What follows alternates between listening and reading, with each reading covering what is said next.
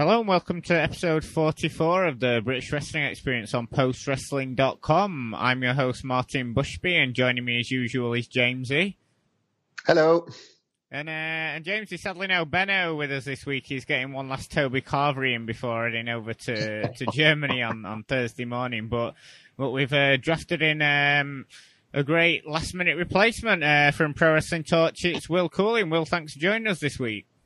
No, it's good to be here. And yes, I'm, I'm still getting used to my new first name. It used to be Fighting Spirit Magazine's Will Cooling, but that's gone to the great magazine shop in the sky. So it's now Pro Wrestling Torch's Will Cooling. Some, uh, yeah, fantastic uh, podcast. I've been enjoying it uh, the past few weeks. Um, I've been listening to. It. I mean, certainly uh, some controversial topics you've been covering on there, and uh, we'll be covering them later on in the show. But I mean, before we went on air, I was reading through a great interview with David Starr he did with the Daily Mirror newspaper over here in the UK, where he talked about his career in wrestling. I mean, some of the main points that stood out to me were him talking about the UK wrestling boom being over. I mean, one of the first prominent wrestlers to kind of really touch that subject. Uh, but the scene still being pretty healthy, even though the boom period is over. Uh, talked about all the politics of NXT UK guys and independent guys appearing on the same shows. His thoughts on Ring of Honor and Sinclair and their issues, and, and just all in all, a really fascinating interview um, with one of the most interesting people in wrestling today. I thought, Jamesy. Excellent interview, yeah. Like, and you know, you you often kind of you read mainstream newspapers or mainstream publications, and when you see that there's been a wrestling interview, your heart kind of sinks nearly beforehand because it's mm-hmm. kind of the way that wrestling can be treated in the mainstream media or, or, or in your, you know, in your daily newspapers can, can, be a little bit disappointing at times. Like, but um, I don't have the guy's name to hand in front of me. Like, but but whoever did the interview Neil, with him did Neil Docking. Yeah, and, and great credit to him. Like he, he did a super job with, yeah, there he is. Neil Docking, yeah, did a super job with that interview. You know, like it got really into the stuff that I would want to hear David Starr talking about. You know, um, the thing he said about the boom being over, I think was was kind of stood out to me. It's it's nice to hear a wrestler be honest and be realistic about the situation in British wrestling. Now, now I mean, he does go on to say that British wrestling isn't dead, and I mean, I think, you know, we've discussed this in the last few episodes about the state of the British wrestling scene. And what David Starr said is what we think at the moment, that the boom is 100% over. Um, and like he, he alluded to guys in the, in the locker room saying it as well. So it's just nice to hear people being honest. And, and like you, you get tired when you see some of these wrestlers going on Twitter kind of sarcastically saying British wrestling is dead based on NXT UK doing well or, or based on a show selling out 200 people and that kind of thing, you know? So it's nice to hear just some honesty from a wrestler. But the big thing that kind of caught my eye was the AEW stuff more than more than anything, you know. Um, like he openly talks of his admiration for Cody Rhodes and for Tony Khan and the Young Bucks and that kind of thing. Um, it it reads to me like a guy who's either has signed with AEW or is very much making overtures towards AEW to be signed. And like I, have had chats in private with you guys, um, with yourself, Will, and with you, Martin, and a few friends of mine. Like, and I have suspected for a while that Starr may be on his way to AEW, you know, based on how he's been booked in a lot of places lately. Like it feels like promotions are getting the big David Starr matches out of the way in the last while. When you think about the the Rev Pro match with Will Ospreay, and he, he loses a loser leaves town match. Um, he, you know, he he gets his title shot finally in progress, loses that, he's it feels like the storyline with him and Jordan Devlin is reaching its conclusion in OTT in the next few in the next few weeks.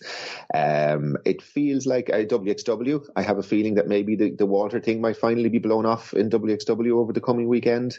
So it feels like his time with all these major companies is coming to a natural end, and it feels like something is happening with David Starr, and AEW seems like the most logical place for him to end up. You know, so like it, for for me to kind of has, have suspected that, and then to see see him basically kind of fluttering his eyelids at the AEW guys uh, blatantly in, in a national newspaper, it just kind of strengthens my opinion that David Starr may not be around British wrestling for, for much longer, which would be a huge blow. Um, and yeah, but yeah, fantastic interview. Credit to to the interviewer and credit to Starr for being so open.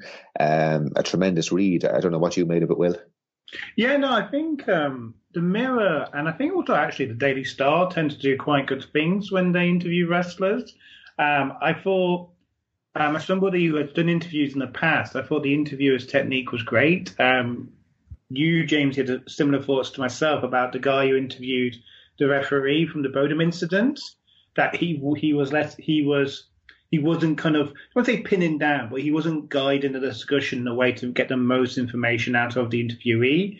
And I thought this guy, no, he doesn't. He, he wasn't commanding attention, but he was asking really good questions. He was getting mm. Starr to talk, and I thought you learned a lot about Starr's thought process. I think the stuff about how, you know, at one point he he really wanted to work in WWE and now he doesn't, and how he's been told it's never going to happen, even if he did want it to happen, and the stuff about Ring of Honor. Like this is all really interesting. And as an American politics nerd, yeah, Sinclair awful.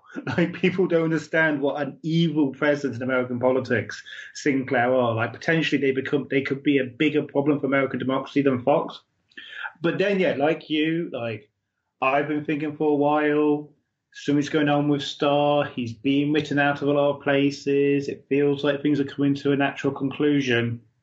And AEW has always made the most sense for him. It's made the most sense for him in terms of somebody who gets over based on his speaking, gets over on the basis of his ideas about how to do promos. You, you know, you hear the way Moxley talked about how AEW was approaching producing him to do promos you know that is the type of thing that uh, that Starr's been doing on the Indies. You know, just seizing the moment, doing quick things that make sense and that resonates. So it would be devastating to see him go. And we're gonna no later. I'm going to talk about other people who may be leaving BritWres or, or winding down in BritWres, Brit Res, but you can't say he hasn't turned the chance to uh, make it big in America. Well, um, I mean, I know he's not the uh, needle shifter that CM Punk is, but could you see him uh, debuting on the show tonight, uh, Jamesy? Starr. Yeah. um, maybe not tonight. Like I, I, well, I mean, I mean, he could, I suppose, but um, whether it's tonight or whether it's down the line, I just feel like you know, much as as European wrestling needs David Starr at the moment, I, I, feel like David Starr is is a TV worker. Like like what Will said, like the guy is just the most compelling talker. Maybe in all of wrestling at the moment, um, he would be so suitable to TV. Like it's almost at at the at the stage where he's more suitable to serialized television than he is to being on in the independents, you know, and that's where OTT have kind of made the best of him, where they've it's almost the stuff they've done in between shows with Starr that that's that stood out as much as the stuff he's done actually in the ring and at the shows and that kind of thing. And he's he's almost, you know, the way we talk about the indies being raided, and we think about um, guys been taken off the indies, and almost like everybody who can wrestle a match on the indies is nearly signed up these days like Starr to me is one of those elite talents that that deserves to be signed up. And even back, say five years ago, when NXT UK wasn't a thing, and when when WWE didn't quite have the policy of just hoarding all this talent, he is one of those upper tier guys that would have been signed anyway. You know what I mean? He's so good at talking. He's such a good wrestler that he's the kind of guy they would have picked up no matter what. You know, so whether it's tonight, whether it's down the line. Um, he should be on our television screens. And as a person who has kind of been a fan of Starr and advocated him for a good few years now, like it would give me nothing but pleasure for him to be kind of exposed to the more mainstream audience, for him to be appreciated on a wider level and maybe appreciated more than he is by some independent fans. And I think the thing is what it's like, because we've talked about this before, but it is worth stressing. The reason why, even though we'd be sad not to have Starr in the local scene. The reason why it'd be cool for him to go to AEW is because his career would be progressing. He'd be going from yeah. shows at a certain level to shows at this huge level. It is very different to the best wrestlers in the country being shoved into a warehouse at Enfields. Like it's not the same thing, and that's why we treat it differently. And that that that is just reality. You know, we can get we we don't just have to be happy that he's going to earn more money if he goes to AEW. We can also, as fans of his, feel that sense of pride, happiness that his career is progressing, that he's going to get to do cool stuff on a bigger stage. Like, can you imagine him versus Cody or him versus Dustin, yeah. or if he if he manages to get to a level where he gets to face all like Jericho or Omega, like the sky's the limit if he gets the breaks. Yeah, definitely. I completely agree because he, like James has just noted there, he'd be telling some really great, compelling stories, and I think that's what I mean, uh, AEW, you can knock them all you want, but I, feel like the, um, especially when it comes to the Cody Rhodes matches, he has been telling some compelling stories. So I, I feel like those two coming head to head would uh, would certainly make some interesting TV. Just on that, I was saying this on Twitter, I think a few few weeks ago. If you were to put a gun to my head and say, book a WWE AEW interpromotional match, the match would be Cody versus Triple H and I would not have dreamed of saying that 13 months ago. But like Cody has just hit this other level uh, in terms of doing these matches that mean a lot and have you know good dramatic pacing. Um, they even wake up JR, so he's good on commentary for them. Mm-hmm. Like, yeah, it's it's it's been Cody's been really impressive for AEW. Well, um, yeah, yeah, I mean, going back to the uh, mirror interview, definitely worth checking out. It's up on the website now, and um, obviously, like you know, there, um, Will, I, f- I feel like Neil Docking has been doing some uh, great wrestling articles uh, during his time at the Mirror. So, uh, yeah, definitely worth checking that out. But I mean, before we get into our uh, main um, main topic of, of this week, uh, we've got a little bit of housekeeping before we get into the bulk of the show. this is going to be our final time. Um, with the show coming out on a Wednesday, obviously there's been loads of changes in the wrestling landscape the past few months, and with Wednesday becoming quite crowded now, it made sense for us to uh, move move days on our show. So um, our episodes will now drop every Friday, still every two weeks, still on the same network, but uh, just to give us a bit more breathing room and to make way for the for the new shows on Post Wrestling. So uh, yeah, this will be our last one on on a Wednesday, and uh, moving into the main. Part, Sorry, Will. The next time that there's a big weekender, whether it's WXW or Progress or Wolverhampton, we're gonna have to find a bar for you guys to do like a live podcast. you guys could be the Football Weekly of uh, God, it's imagine. a small matter of getting all three of us in a room together. That would be. Uh... Just get someone to pay my flights and I'll be there. Yeah, indeed. uh, but yeah, moving into the main portion of the show, and uh, Riptide Wrestling held their uh, bank holiday weekend of wrestling on the 26th of August with uh, two shows held over on one day, uh, held at the fantastic venue of the Brighton Open Air Theatre on what I've been told was an absolutely scorching hot day. And typically for Riptide, this looked great visually with the always excellent cinematic style of camera work that they use, uh, really showcasing this uh, really good looking outdoor theatre. And over the two shows, we had a tournament for the Pride of Britain title, and interspersed with that, we had a variety of other matches. As as always with the promotion, they use wrestlers who who might not have had the best time in other promotions, but they really shine a light on them here in Riptide. And on top of this, there was also a stacked lineup with the likes of David Starr, Medusa Complex, Jordan Grace, and even former Kids TV presenter Dave Benson Phillips appearing.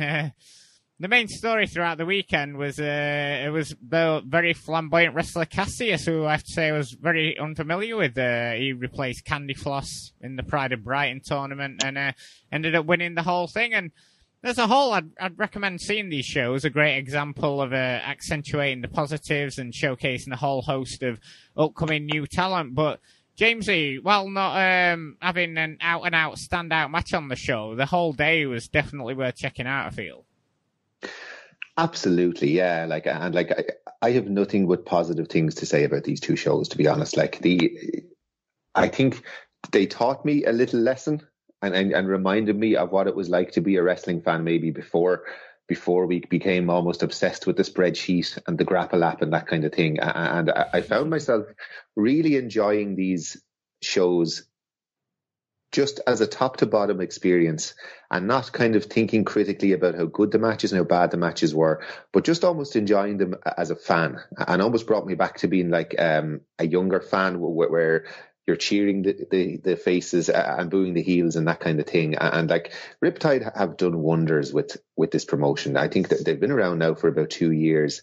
And to my mind, they must be up there, if not the British wrestling promotion of the year. You know, like they, they stand alone number one in terms of their aesthetics. Like these shows were outdoor shows filmed in a, in a, a kind of a, a theater in Brighton. And they must be the most beautiful wrestling, beautiful looking wrestling shows I may have ever seen. You know what I mean? Like filming outdoors is not easy, you know, and yet they managed to capture everything in beautiful high quality. The second show kind of took place in the evening when night was falling on the venue and they had, they had it lit up beautifully. They had some beautiful epic camera shots from a, from a drone above the venue at times. Um, like just aesthetically alone, just absolutely beautiful looking, you know, and like they've they've carved a niche for themselves in terms of they very much know who they are as a promotion. You know what I mean? Like they they they have done lots and lots of things to stand out. You know, like they're very much a, a promotion that promotes diversity. You know, like they have always treated whatever your opinions about intergender wrestling, there has never been a thing in Riptide about it being intergender. They just did intergender. They never patted themselves on the back for it. From day one, they just had men wrestling women as equals. They had an egalitarian outlook to that kind of thing. And they did it in a way that came across as genuine and they never did it in a way that was kind of looking for kudos and that kind of thing you know um, they're an extremely fan friendly promotion you know um, you can there's just a lovely feeling about their shows. You feel like everybody at those shows is having a good time. Nobody's at the show kind of in a snarky way trying to get themselves over as a fan or anything like that. Everybody there is over. The fans love to cheer the heels and they love love to cheer the faces and love to boo the heels. There's a very strict face heel divide. Like it almost feels like an old, like almost like you're stepping back into a territory in the 80s in ways. You know what I mean? The way you have such strong heel characters and such strong baby faces. You know, they have a baby face champion in in Chuck Mambo who's one of the best pure baby faces in wrestling at the moment. You know, um, just a guy who in every single way fits and encapsulate that that promotion perfectly. He's beloved by the fans. He has fire when it needs to be. He can do the little bit of comedy when it needs to be. Um, another thing I really liked was they have time for everybody. Like everybody on the card, they make an effort to let them have their moment to shine, you know. So between matches, you have little videos where people are cutting promos. Like a guy like Kurtis Chapman. Kurtis Chapman is a guy that I'm, you'd be pretty familiar with from Rev Pro shows and elsewhere and that kind of thing. I can't say Kurtis Chapman has ever is has ever been somebody who's interested me a huge amount, or somebody who, if I see his name on a show, I'm going to go. I'm definitely going to watch that match. But Kurtis Chapman here, he has his own little gimmick where he's a keyboard warrior. Uh, they give him 30 seconds to cut a little promo before his match. So uh, I think on the first show, he's wrestling Jordan Breaks, another young wrestler who's kind of pushed fairly heavily in the promotion. And he does this nice little simple promo where he, he takes his phone out and he tries to find Jordan Breaks on Cagematch. And Jordan Breaks doesn't have a Cagematch profile yet.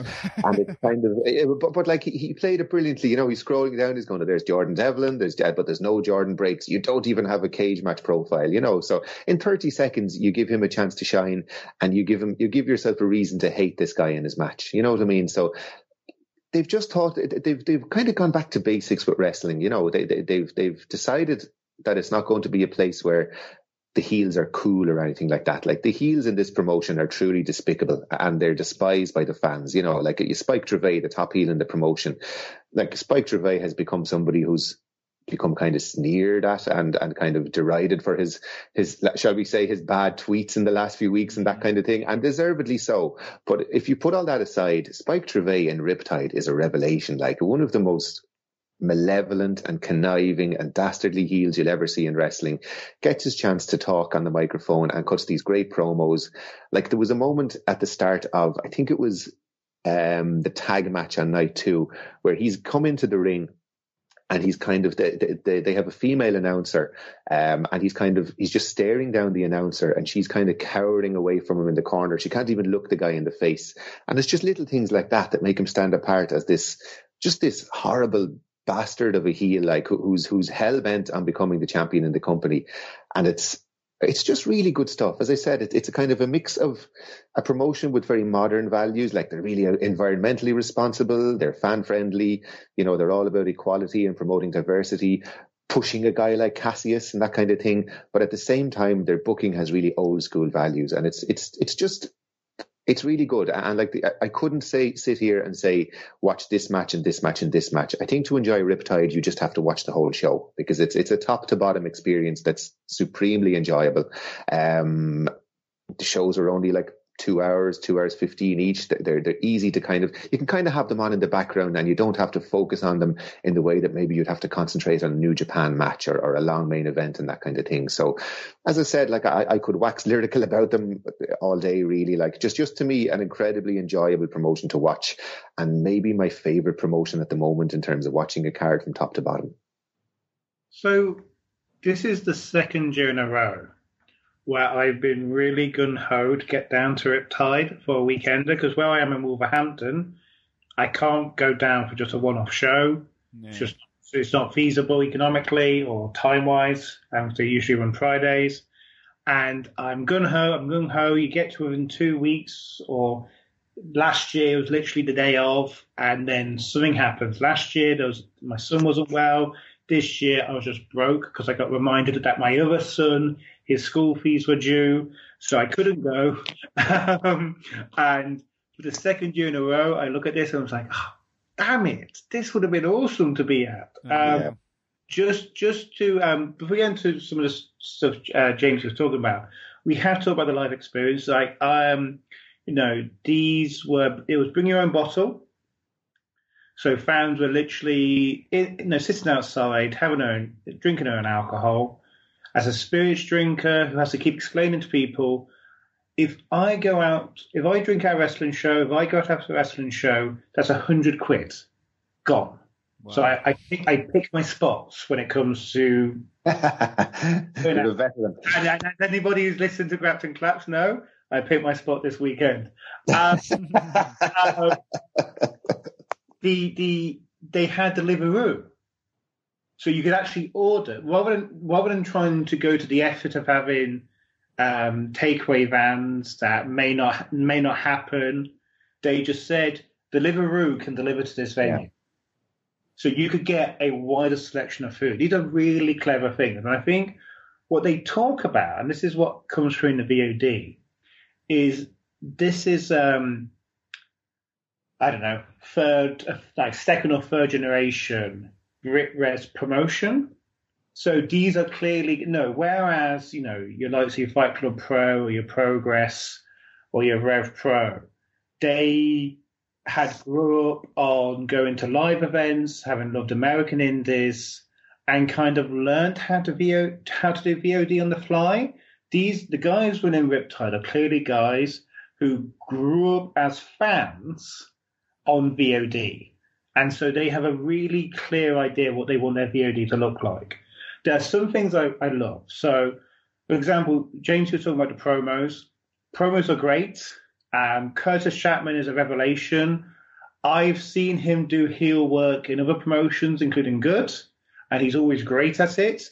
But this keyboard warrior um, character is fantastic. It, it worked. I've seen matches of him doing it in Riptide where he's kind of hitting people with the keyboards. But that promo he did about uh, Jordan Banks was hilarious. It was so, so, so, so good. But what they do is they actually subtitle them properly. Yes. Yeah. Which is such a great thing for accessibility. And I, and I, and I don't know how many, no, how many deaf fans they have, but I think it's an important thing. It's an important uh, removal of a barrier. And I think it just adds to that sense that this is inclusive and it's welcoming. Some of the stuff they were doing on the video is really impressive. So that at some points they would have the actual disperse, and there'd be two points of reference for the for the action, and they would actually do the box in the corner mm. that would showcase what was happening elsewhere. Again, really clever. I've, ne- I've I don't think I've ever seen an indie do something that's elaborate. Little things though, it's not a little thing. I mean, I'm, I'm sure it's quite difficult to do you go into Pivotshare, you there are chapter headings. You can switch to the match that you want to watch. You don't have to do the thing where you just keep holding down and holding down and holding down. You can actually pull up a menu and pick the match you want. Now, what I will say, despite no, it does look gorgeous. The the picture quality is unbelievably crisp. Um, I don't, I can't think of any of the Pivotshare websites that have picture this clear, which does make me think which I kind of already knew from how well Highspots works on Pivotshare, that it's the promotions, not the platform. I do sometimes think the camera work is a bit too in love with itself. Um, um, it feels it feels a bit too too many cuts sometimes, a bit too many weird angles. I I kind of like it to be a bit bit of a stiller, steadier mm. cam when I'm watching wrestling. Um, like it's impressive what they're doing, and the drone drone camera is really impressive. But sometimes I am starting to get a little bit seasick. um, um, what I would say in terms of the atmosphere of the mat of the shows, the, this kind of weird fusion between um, modern progressivism and old school babyface heel dynamic is more common on the kind of underground scene than you might think. You know, uh, Wrestling Resurgence um, in the East Midlands, um, Breed, uh, when it comes together, offer a similar package. What I think Riptide do the best is kind of hitting that level where I think that they're like almost like the king of these promotions or trying to marry those two very different things like modern progressive values, old school heel babyface dynamics. And I think a lot of that is due to production, it is due to commitment to winning storylines, it is due to the, time they give for their characters to, to deliver promos. Um, in terms of Cassius, I've seen him a couple of times. Um, I think I, I think was it the last time I saw him was it was when he was doing the Lucha Libre shows, and the second of which where Silver King died. And he's always a great character. He wrestles really well. I think he was a really good pick to win this tournament, even though obviously it was due to Candy Floss not being available. And I thought that match where they, him and Kurtis Chapman are in the final, had a really cool dynamic because, you know, it was no, weirdly, it was Chapman as the bigger guy bullying the smaller guy, and the smaller guy having more explosiveness, more charisma, and Chapman just being this kind of nasty heel. So I, I thought it all worked really well.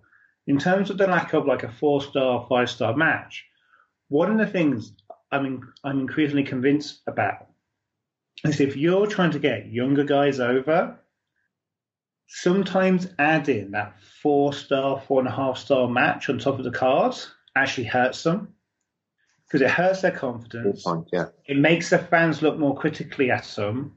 And there's almost like if everyone's doing a three star match, everyone's great. If someone's if someone goes out does a four and a half star match, all of a sudden you're starting to nitpick what yeah. these guys are doing. And you know, look, someone like Spike Trivet I've seen him in so many of these promotions that kind of blur that indie um, family friendly divide. Like I saw him, I saw him a lot last year in like Shropshire Wrestling Alliance, and he always kills it in those in those situations in a way he doesn't in progress because his character work is on point, his interaction with the crowd is better than anybody, but his ring work not quite four star level yet, but that's fine. He'll get there. But what Riptide are doing is they're giving them a platform to actually showcase that on a great VOD service. Because we can, I mean, we can talk all about what's happening in the ring, but it just goes to show, and OTT have been a great example of this. If you put together a great team behind the scenes in terms of production and getting your product out there, then it's certainly going to pay dividends for you, Jamesy. Absolutely, yeah. Like, and it just feels like a promotion where everyone is pulling together, like you know, and even we talked about the ring announcer like she feels very much like the right ring announcer for their show she's kind of she, she's she's almost like she's she like when she announces the baby faces she announces them like she's so happy to see them and then when she announces a, a Kurtis Chapman or a Spike Trivet, she immediately tones it down and it's almost like she's disappointed to see them, you know. So it's like everybody kind of knows their role in the company. And uh, one of the other things we should mention is I believe this is one of the first times that they did uh, commentary for their shows. Yeah. Um, but the great thing that they did on their VOD service is they give you the option to have no commentary. So if, if you're used to watching Riptide for the last two years with no commentary, you can still do that if you'd like to have some commentary, maybe to fill in the gaps, if you're a new viewer or someone who just likes to have commentary with their wrestling, it's there. Um, they had Shay Purser on both shows, and on the first show they had Lykos with him. On the second show they had, I think, Slick Lombardo with him. Yeah. Um, I would say the commentary was decent. I wouldn't say it was blow away good. Yeah. Um, but I wasn't impressed with the commentary. Were you? Okay. I suppose, but by BritWres standards, like who does have good commentary? So, I mean, it, it, wasn't the worst commentary. It didn't grate on me, say, like Progress commentary does or RevPro commentary does at times. Um, I think I, I don't know. It, it's it's a bit like the wrestlers, I suppose. You're kind of getting you're getting three star matches from the wrestlers, and you're maybe getting two and a half to three star commentary as well. And I feel like maybe they're guys who will find their feet. Like I don't think they quite know whether they should play it straight or whether they should be kind of like they were doing. I thought him and Lykos were kind of doing a self-aware thing where they kept saying shades of such and such a wrestler, yeah, and I think it was almost for me. They kept saying that, oh, this is shades of this, or this is yeah. But, but they, they, they, did it so much that I think they were doing it on purpose. Like whereas when Mar, Mar, when Mauro Ranallo does it, it's in a completely unself-aware way and it's almost like he, he really wants you to know that he knows his wrestling and he wants you to know that he knows who Frey and Takayama are and he wants you to know he knows who Misawa is and all this kind of stuff. Whereas I think they, they did it as a kind of almost as a kind of a piss take of that and almost as a self-aware kind of an in-joke and that kind of thing. But it was like they were trying to do a little bit of that and then they were trying to do straight commentary as well. And at times like Purser kind of was being like Purser's a heel in the company. He's in the faction with Moser and Spike Trivet but at times he was being very like a baby face and other times he was calling the fans idiots. So it's it's the kind of thing where you'd like to give them a chance to develop like you're kind of giving the wrestlers a chance to develop. But if it's not for you it's so refreshing to kind of have that option. Like and like I would give anything for progress VOD without the commentary at this stage. You know I really would because I, I find that commentary just uh, literally affects my enjoyment of their product so much. So to me because like we were talking about this offline. Like I've been, I think we talked about this on the show before. Like I've been a defender of Fight Club Pro not having commentary. Mm, yeah. And one of the things I realize is that's fine for me because I'm like a little Fight Club Pro encyclopedia in my brain, and I can just remember all these callbacks. And but actually, you you lose fans who aren't watching them show to show. They don't understand the significance of what's happening. So if you add in commentary to a promotion that's not had it before, what I'd be looking for the commenters, comment, comment, commentary team to do is not call every move because you've established you don't need that. Mm. It'd be just kind of throwing in that stuff like, here's why this is important, here's why this is meaningful, here's the underlying uh, storyline. And instead, well, I, particularly when it was it was Lykos and Shay, they were just doing their attack commentary. Like that, it was basically the type of commentary you get on attack, where it's no, it's no, it's fun. You know, it's very you know in jokey, self-referential, yeah. lot of banter. But if you're moving to have commentary, presumably you've identified a reason why you need it. And to me, it would be we want to get our storylines across and I don't think they were doing that because with, you know, with Attack, Attack tends to do more stuff in the ring to get their storylines across, so you don't need commentators to play that role. I mean, Attack literally has alternating pairs of wrestlers do the commentary. Tyler Bate is quite a funny commentator, for example.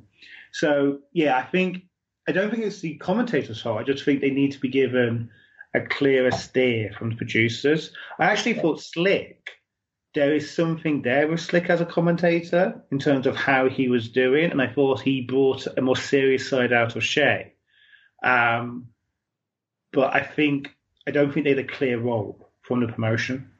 I think for me, currently where they're at, I think Riptide do enough where I get what's going on without commentary, so I'm fine without the commentary. And also, I don't think you can expect every promotion to have a Ingo McAnally or an Alan Forel, you know what I mean? I mean, they're the two yeah. high ones in, in as far as European wrestling goes. So, I don't know, perhaps give them more of a chance and maybe continue what they're doing, have a commentary one and a commentary free VOD to give people the option. But yeah, for me, I, I think currently where they're at, I think Riptide do enough in ring just watching it without commentary that you know what's happening and you know who's who who's doing what and what the storylines are currently. So, uh, but I mean, it'll be interesting to see if they uh, continue along the same route with uh, the commentary. Cause they're back this weekend with their uh, Brighton Spirit Show, which will be three shows over two days, featuring the likes of Cara Noir, Su Yung, Besties in the World, the Rascals, and uh,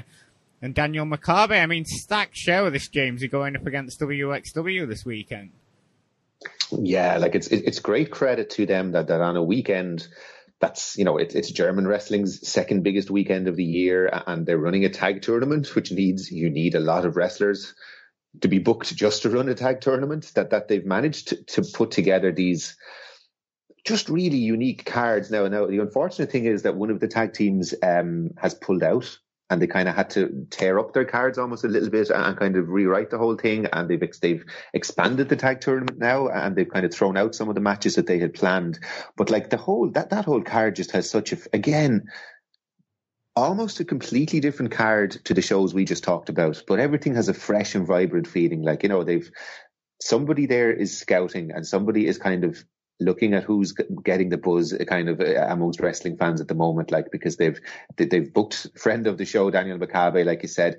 They've also booked uh, Darius Lockhart, who, who's over in the UK at the moment from the US, and like it, he's a guy that people should really watch out for. Like I've seen some of his matches um, last year. He had some really good matches against Slim J and that kind of guy. Those kind of guys, kind of in, in the southern, kind of lesser known promotions of the United States. And he's another guy that uh, in six months' time everybody's going to be booking him and everybody's going to want him on their cards. You know what I mean? So they're, they're, they're scouting really well. They're putting together fresh and vibrant cards. You know, they, they, they, I remember they, like, they have Su Yung on these cards this weekend. And I remember, remember the, the Rumble show that we watched, um, I think it was in maybe March or April. And that they literally brought Su Yung over for that show just to do an angle. And they didn't even put her in a match. And now they're bringing the kind of introduced her to the audience three or four months ago and now they're bringing her back in to have matches like and they ha- I think they have a Su Yung against Cara Noir match like just really good matchmaking you know t- two huge characters. Imagine what a spectacle that's going to be like you know and especially with with the way that they film shows as well and that kind of thing. So um yeah as I said like again I would say on paper those cards look just as good as the WXW shows. And that's a great achievement like for them to be matching up to one of the biggest promotions in Europe's biggest weekend you know I must admit, somebody who only preaches friendship and harmony with the European Union, I think it's awfully nasty of Riptide to uh, counter WXW's uh, World Tag Team Festival like this. um, no, in, all, in all seriousness, no, like it's just astonishing how great the how great a lineup um, they've managed to put together. I think they have benefited from having a, been less rigid than, than WXW. So, for example, the Medusa Complex which I think are a really good tag team, were featured on the doubleheader in Brighton. Um, they wouldn't be allowed into the World Tag Team Festival because WXW doesn't do intergender wrestling. They can be involved in here uh, in the same way. Know, Millie's been Millie was involved in their their, their title tournament last year. You know, they're they're just they've got the Rascals, they've got the Besties, presumably because those guys are going to be doing stuff with Rev Pro on the Sunday. So it's it's a really really strong lineup. And like if I wasn't going to WXW, I'd have absolutely made a trip down to Brighton for these three shows. Mm. And uh, moving away from the UK now and on over to Ireland, and with their huge fifth anniversary show looming on the horizon, OTT headed up to Belfast and held Martina's Gaff Party on the 29th of September at the Europa Hotel. And I mean, obviously, this is, wasn't a patch on their Road to Fifth Anniversary show from the previous month, but still a pretty solid show, I thought. Uh, was interesting, uh, John Devlin all over the poster for this one, but um, pulled out at the last minute, Jamesy. Yeah, and you, you called it, Martin. You, you, we were talking about the, the run up to the stadium show there. Um, I think the last time we spoke, and the one thing you said was it, it, would be great if OTT had a show where Jordan was booked and then had to pull off suddenly because it, it would play into everything that Starr has been saying, you know. And I don't know this for a fact, but just based on my own feelings about it, I, I think Jordan was never booked on that show. Um, like he was front and center of the poster, but as of the Wednesday or Thursday of the week of the show, he still hadn't been booked in a match. And like, when do OTT leave it that late? Yeah. kind of announce a match for their for their star guy. And even looking at the card they did give, I can't even see somebody on the show that, that that hadn't been put in a match that they could have put up against Jordan. It just it, it just it all screams to me of them kind of being a little bit clever and in fairness being a little bit sneaky. Like if, if you're a, a fan from from Belfast and you bought a ticket in good faith expecting to see Jordan Devlin, you know, uh, and if it did emerge that they had never intended to book him in the first place, you would have a right to be a little bit annoyed.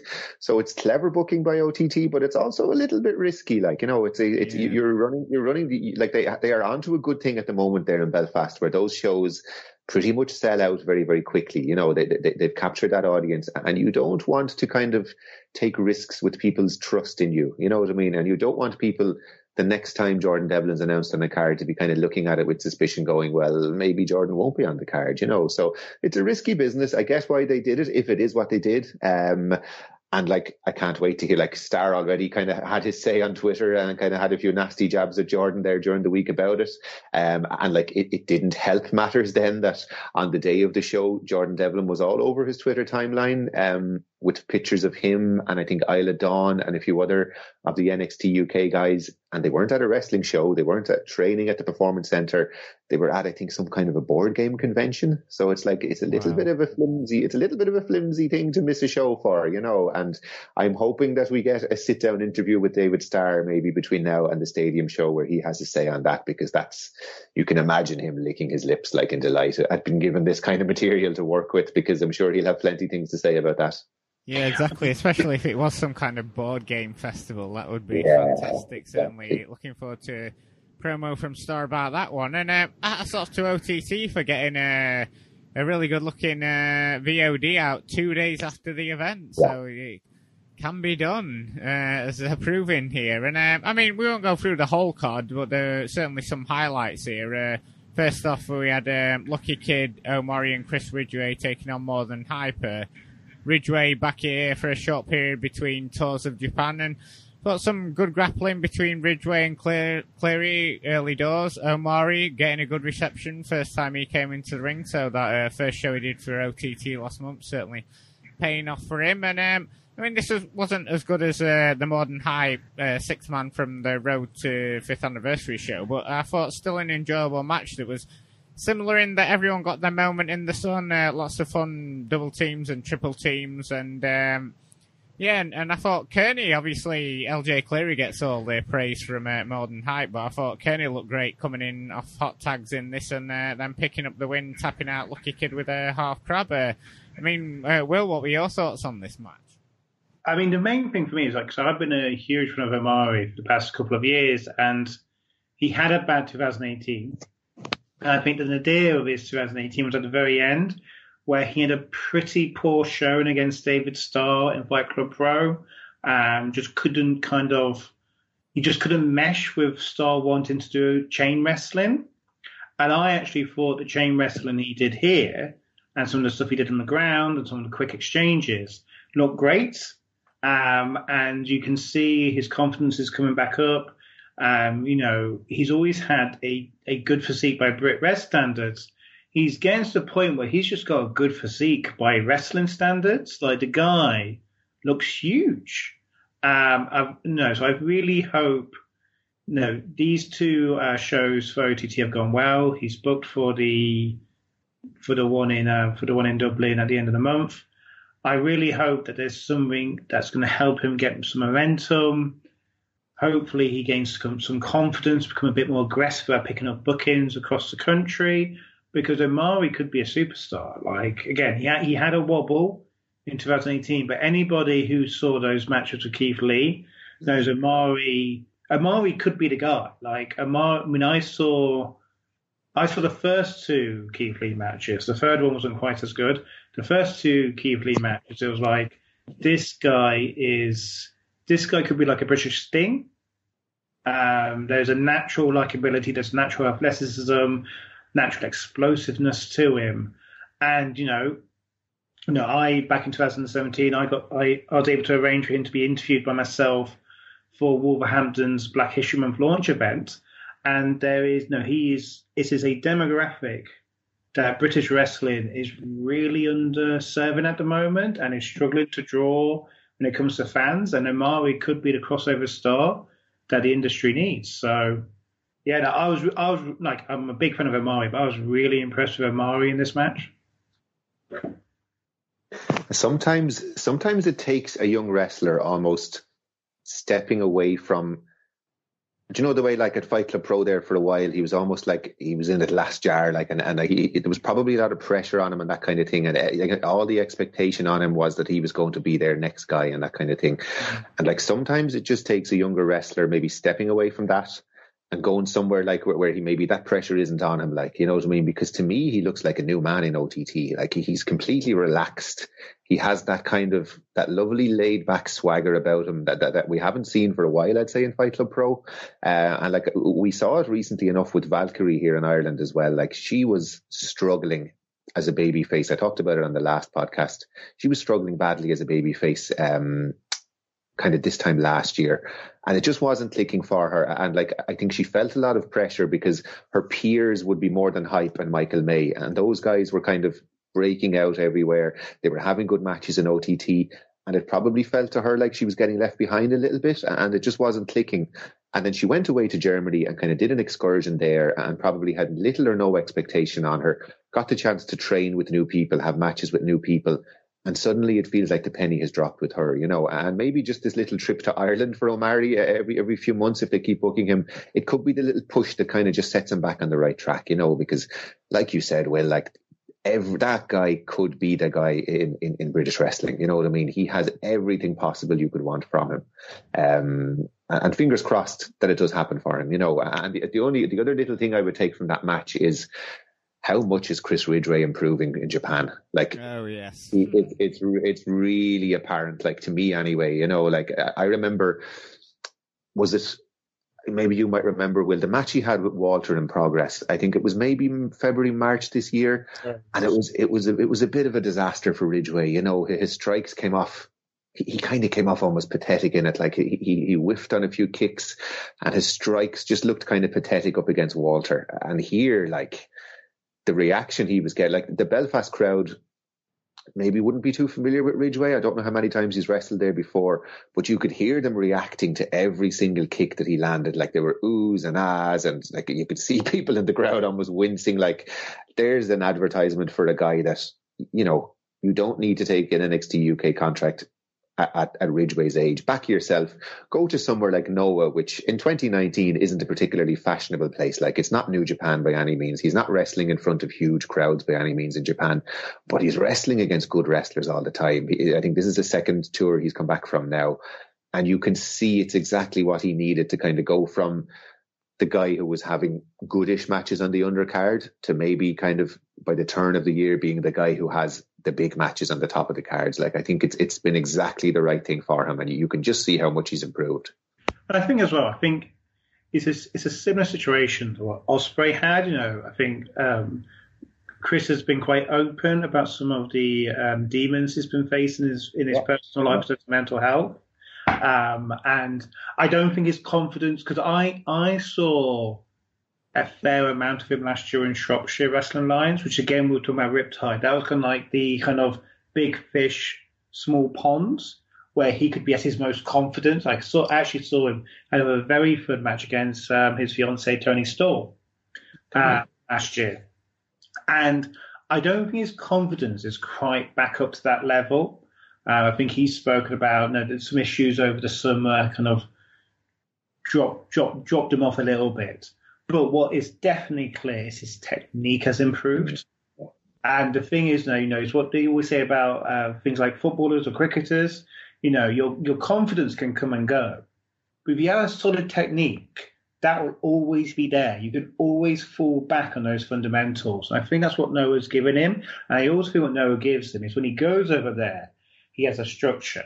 Because anybody who goes to English uh, English shows regularly last year knew the jokes about Ridgeway being late and no showing.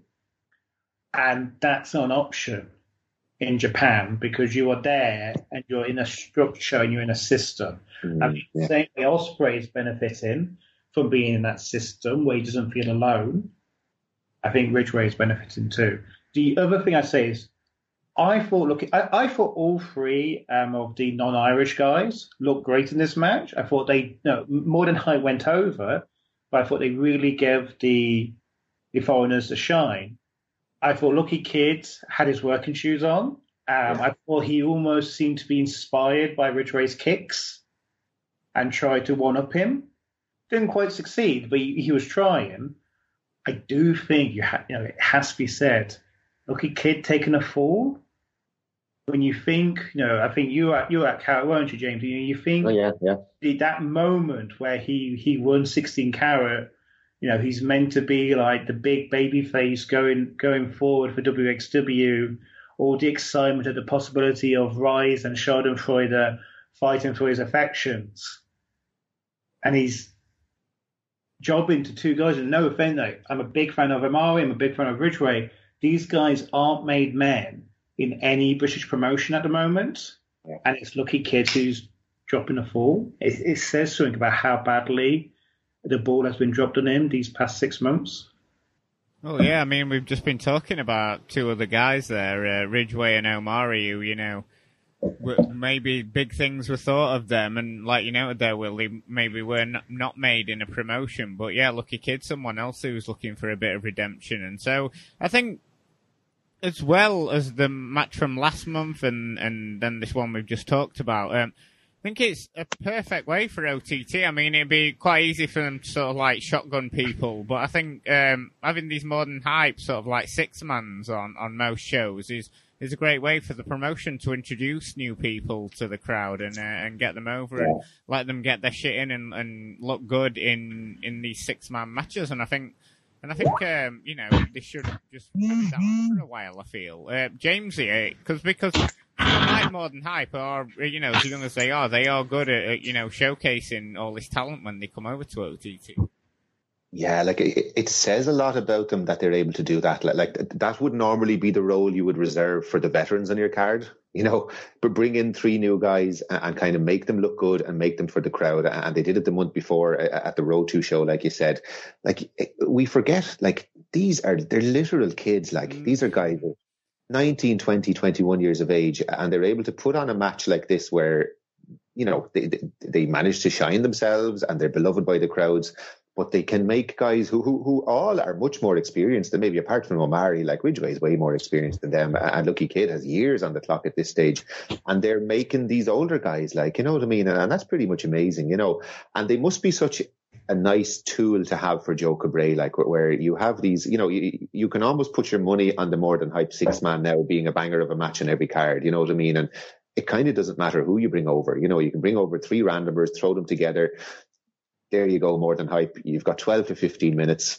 Just go wild and have a great match. You know what I mean? And like, um, the outcome of this match was them having a shot at, at uh, Mustache Mountain at the stadium. Like, and if, if I suppose if it's politically allowable and if, if WWE will allow one of those guys to take a pinfall, that's going to be a huge moment as well. You know what I mean? And that's been something that's been kind of, we've all been waiting for this more than hype tag team title. You know, the OTT are good at kind of holding off on things sometimes, you know what I mean? And not always giving you the thing you want straight away and that kind of thing. And th- th- there were times maybe when we thought more than hype were probably ready to be tag champions. And there were times during the last 12 months where more than hype were kind of put in comedy matches. And we kind of thought they're not really using them very well at the moment, but they were just cooling them off a little bit so that in the last few months they're suddenly heating them up by putting them in these in these work rate matches, you know. And as I said, that's a real great match to look forward to. Like Darren Kearney and Nathan Martin against Mustache, Mustache Mountain. Like that's that would be a match that would get me to pay for a ticket for that show alone. You know. Can I just? I think they missed a trick though, because what I think they should have done was, although I thought Lucky Kid was good in this match, don't use Lucky Kid. Put somebody in like Dan Moloney, and say, have Trent do a promo saying, "I am sending over three of my guys." And if you can beat three of my guys, you get your title shot. No, make make it make sense in storyline why this is the match that gets them the title shot.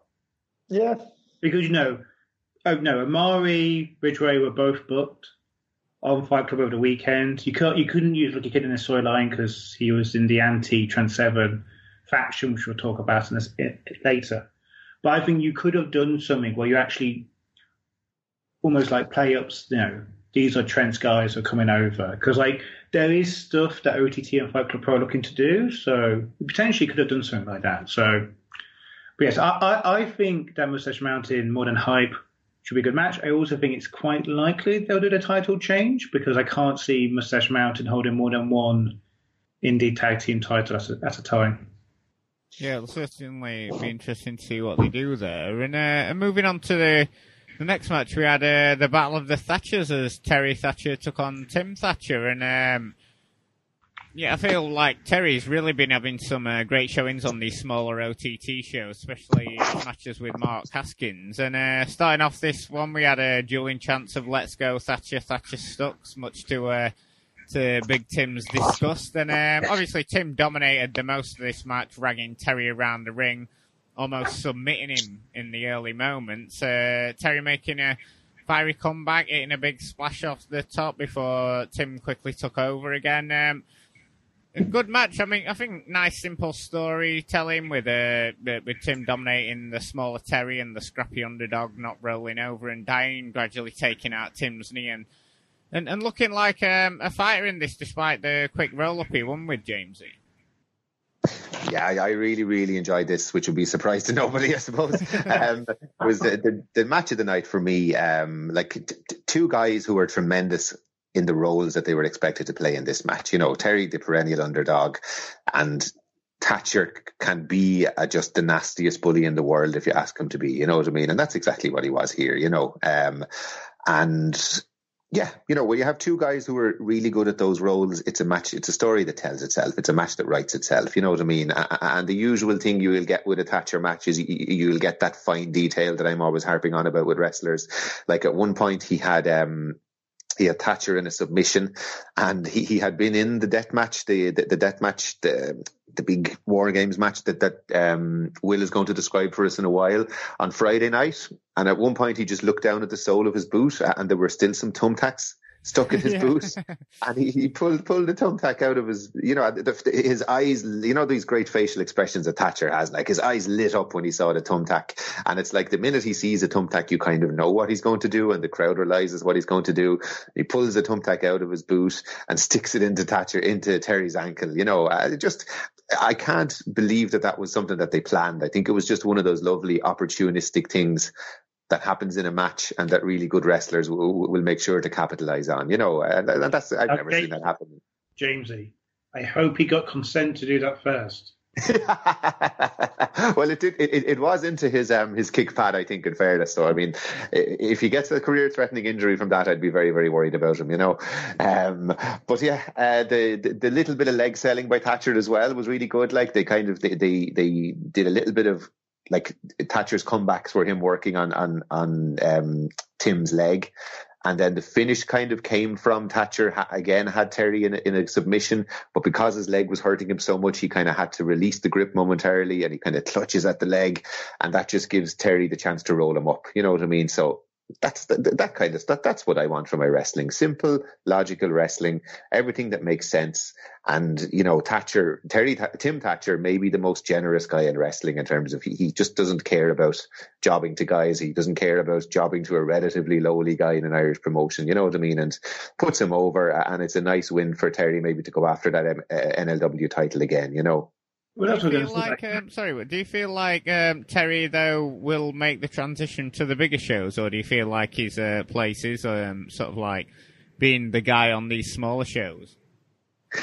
I think he's a guy that he's earned his stripes at this stage. You know what I mean? And like he's over he's he is liked by the fans and he's over and that kind of thing, you know. And like you would feel like he at the very least deserves a chance to be on one of those big shows and see what happens, you know. Um, I, I, do think you can maybe get one more match out of him and Haskins and finally have him overcome the odds uh, and beat Haskins for that title, you know. Um, but you know. Oh, it's the kind of thing where again it's just logistics, isn't it? Making sure you can get Haskins on a big show and that yeah. kind of thing. But uh, yeah, like I would, I would say you have to give these guys a chance. You know what I mean? And it's it's it's he has a connection with the fans. You know what I mean? And I think he's the kind of guy that even if you didn't know him, his it's very obvious who Terry Thatcher is. You know, like five minutes into one of his matches, There's nothing complicated. You get it. Like this guy is a scrappy underdog, and I think fans will always kind of cheer for a guy like that and get behind him. So, like, I think yeah, I think you have to give him a go at least. I to me, I, that's why I thought it was really clever at the finish because this wasn't like a fluke roll up. He'd earned a roll up. Mm. sorry, Tim had injured his knee, and because he'd injured his knee, he could not apply the submission move. He had to release it. He exposed a opportunity, and Terry took it. Like that's a, that's that's like he earned it. He earned it. He helped injure Tim's knee, and he took advantage. But what that gives you, if Terry wins the gender neutral title, Tim can come back and say, "You only beat me because my knee, knee was injured. I'm going to kill you in a rematch." And that sets up a first defense for Terry. I think it's really clever booking. Mm. the match was really fun, really fun grappling. I thought it didn't get lost in the grappling, which I think sometimes can happen with grappling centric matches. Um, I thought uh, Tim was playing a really nasty guy, which you don't get to see often um, in wrestling because the promotions where he's commonly booked over here, he's so beloved. But he was just great being like this nasty guy, just beating up um, his poor near namesake.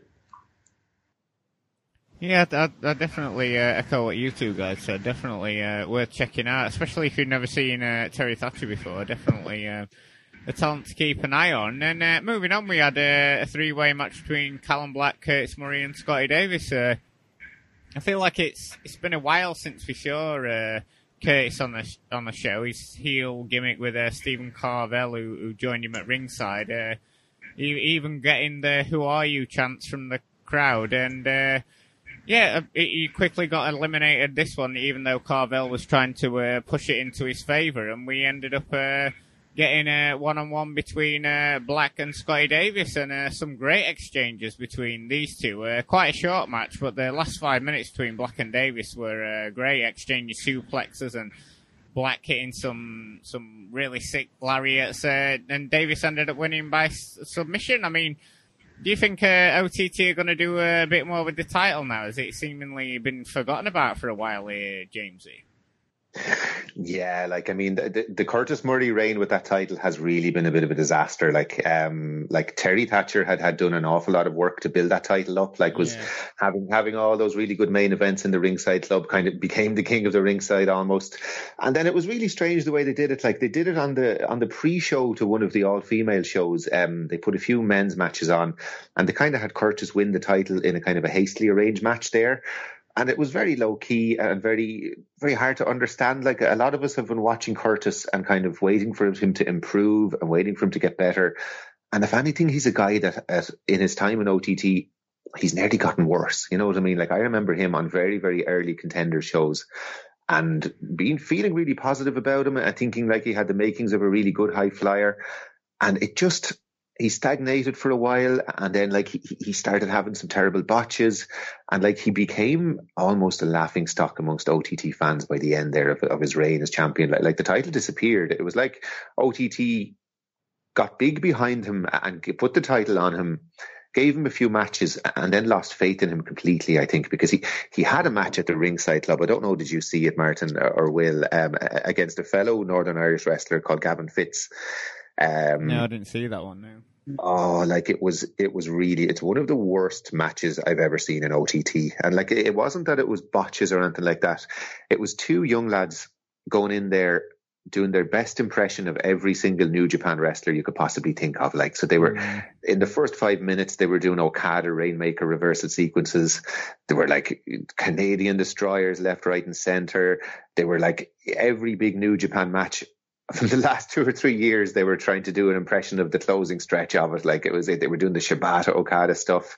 They were doing Kenny Omega knee strikes. And it was just like, I looked over at the, at the, the, the sound booth where Joe Cabray is often sitting and you could just see him sitting there with a, with a face like thunder on him, kind of going, you know, this isn't the match that we discussed with these guys to have. It was like they went into business for themselves or something like that and just decided to go mental and put on a match that they thought was good. But like it was it was one of the most bizarre experiences. Like we were all just sitting in the crowd, looking at each other, going, what on earth is this match like? You know what I mean? And I think that was the point where they lost faith in Curtis, and you could see it here. Like he was jobbed out within two or three minutes. He was he was uh, pretty much an afterthought in the match.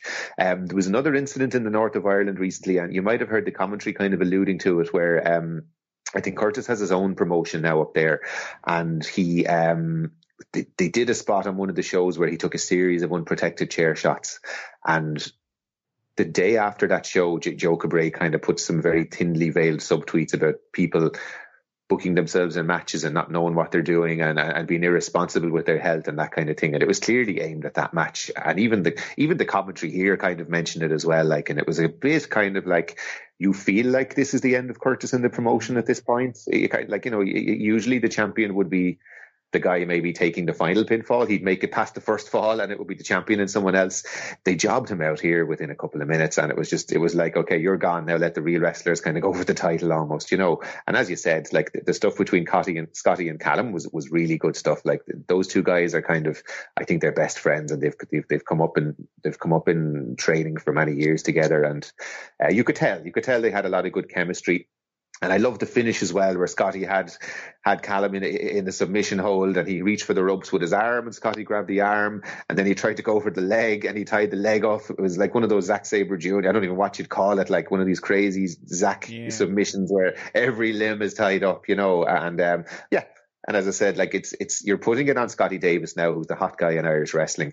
I, I kind of feel like is he almost above this title at this stage? Like to me, it's the contenders title. You know what I mean? And like to me, Scotty should be maybe a main eventer in OTT by this point. So. And like in fairness to them, it's it, they kind of had to call an audible on it because people pulled off this show. Like this match was originally meant to be Ridgeway, Callum, and Curtis, and you'd imagine in that situation maybe Callum was going to get the title, but then because of people, I think Ophidian and Solo Darling had to pull out of the show at the last minute, so they rearranged the whole card, and it ended up with Scotty in the match and Scotty winning the match. So there's no way that was the original plan, you know what I mean? But um, you know, so they need they need a good stable champion now defending that title on all the shows and they need to put a bit of respect on it like because I think people just by association by the fact that Curtis was holding the title kind of lost respect for the title itself. And that's that's not good. In a promotion that really values its titles usually and prides itself on people having good strong runs with their belts usually you know? Yeah it's weird isn't it? Because it was uh, that uh that three man team, what they call more than 100, and it was Scotty Davis, Michael May. The GS 100, yeah. Yeah, and like they've really, you know, gone on leaps and bounds, and he's just regressed and regressed. But yeah. um, I mean, taking the positives from this match, I'd, I'd definitely love to see um, a longer match between Callum Black and uh, Scotty Davis. I mean, they could have some uh, yeah. belters over yeah. the title if, uh, if Scotty's going to have a, a long reign, and then maybe reintroduce stature into that mix. So yeah, certainly some interesting things he could do with that title if Davis is going to be having it for a long time. And uh, just one thing, just one thing on that, uh, Martin. To me, I, I didn't get a chance to see this match, but I do wonder. I've been I've, my conspiracy theory for OTT for a while is it's a slow heel turn for Devlin on purpose. He will beat Starr and then they will move to maybe in March next year the Devlin Davis match, mm. where Davis becomes a new Irish ace. So if you give Davis this title, not only that, but you give him this title after he had to be a late addition because Devlin screwed up the match order in the tabletop mm. convention, and you have Dev, uh, you have Davis as a fighting champion doing the small shows that Devlin doesn't do anymore. Yeah, that feeds yeah. into that storyline of champion versus champion, Davis versus Devlin. Yeah, that's certainly something very interesting. I I always had it as a David Starr going over for that uh, fifth anniversary show, but yeah, certainly something uh, very interesting could come out of that one. But I mean, before we get into talking about the uh, the big show at the end of the month, we we had uh, the Kings of the North against the Filthy Generation on this show. Uh, Filthy Generation, Stevie Boy and Aspen Faith from ICW. Obviously, Kings of the North getting a huge ovation here. Uh, commentary playing up that Corvin coming back quickly from his injury. I mean, this was a Kings of the North special, brawling all over the venue, bashing ten bells of shit out of each other. I mean, I know it's not for everyone, but I always enjoy these Kings of the North matches. Um, they're never going to be having five star classics, but always fun whenever I, whenever I watch any of their matches. Uh, main talking point about this one after uh, after he picked up the victory over the two Scottish guys, um, and obviously early this year they lost a loser never wrestles in Dublin match against uh, British Strong Style earlier in the year. Uh, Corvin got on the mic after saying they wanted back in Dublin and they would be going back, and the screen flashed up a graphic of a Kings of the North uh, be the God for the fifth anniversary show. And I mean, James, what are your thoughts on this uh, loser leaves Dublin stipulation? I, I, always thought it was weird going into that match at the time, and and I almost certainly thought it was never going to last. Yeah, like you, I, I never thought it was going to last, but you know, we've come to expect logic from OTT and we've come to expect good booking and good storytelling. And this just felt really clumsy to me, to be honest. Like his, his, his promo was a bit, I don't really know what he was saying. Like it was a bit kind of garbled and he, basically the gist of it was that they lost a match and were told you can never wrestle in Dublin again. And then he kind of got on the mic and said, "We're coming to Dublin." they just they just told us we're coming back to Dublin, and then within seconds the graphic came up on the screen, and it was a bit like, "Is that it? Could you not think of a better way to kind of reverse mm. the stip? Could you not have built up a match where?" You know, I, I don't know. I don't know. I just this this didn't sit well with me, you know. And if we're going to sit here and wax lyrical about OTT's great booking, then it's only right that we call out things like yeah. this. It just came across as clumsy and rushed. And, you know, as I said, we all, none of us believed in our hearts that, that they were gone forever from Dublin. You know what I mean? But like, I don't know. The it just didn't need it though, did it? In the first place, I mean, it was big enough having uh, Kings of the North as a as a three piece again for one night only, taking on British Strong Style for the belts without them needing exactly. stipulation in the first yeah. place.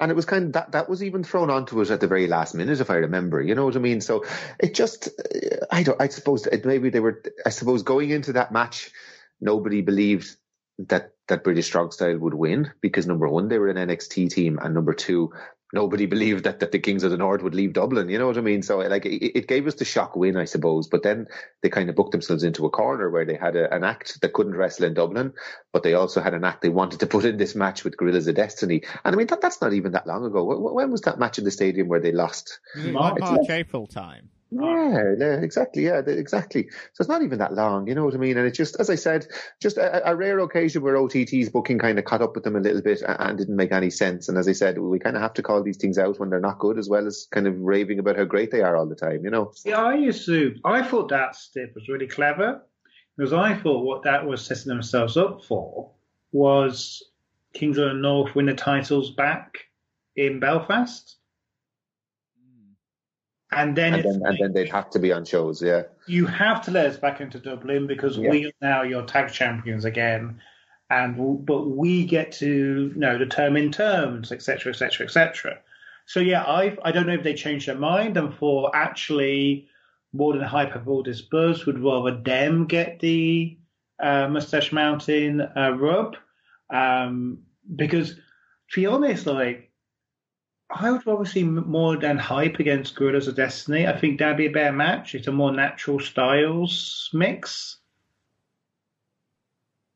Yeah, I guess so. But I suppose it's like you say, if they are thinking, you know, we want to push uh, more than hype to the next level, then you know, them beating Mustache Mountain. But still, it, it, the whole match from the March show, it, it's like, you know, if you haven't thought of a way to get um, Kings of the North back on the Dublin shows, and then also you've got the tricky thing of, you know, having to get Trent Seven, Tyler Bate to lose a match outside of NXT UK. You know, it, it, just, I know that it was, it was a big surprise and, you know, and it got a huge reaction for the evening, but then coming out of that, there wasn't, there wasn't a great deal for them to move forward with, was there? I didn't think, Jamesy.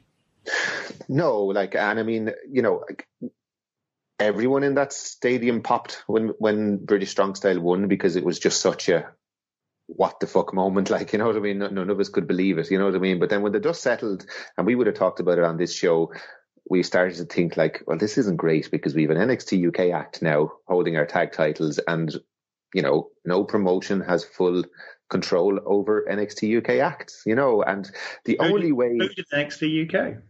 Yeah. And the only way that, that it will have been worthwhile is if a young team like More Than Hype get to beat them clean in the middle of the ring. And, and if that's the outcome of the whole thing, then that was totally worth it. And you would say hats off to OTT for engineering that happening. Like, but if it becomes a thing where they, they end up having to switch the titles in a kind of a, a four way tag match where, where British Strong Style don't take the fall, then what was, you know, like where, where they can't, where they basically can't beat them clean in the middle of the ring, then, then it wasn't worth it. You know what I mean? And, and promotions have to get away from booking for the pop on the night with NXT UK talent. Yes. Yeah, the moments and getting that big pop, that's not worth it. Like, as I said, if more than hype, a young Irish team, an up and coming team get to beat those guys clean, then that's brilliant. And that's what you want, you know, and that's using NXT UK talent the way you would like them to be used and using their star power to make your own stars. But I just doubt it. You know, I'm looking at that match and I'm thinking,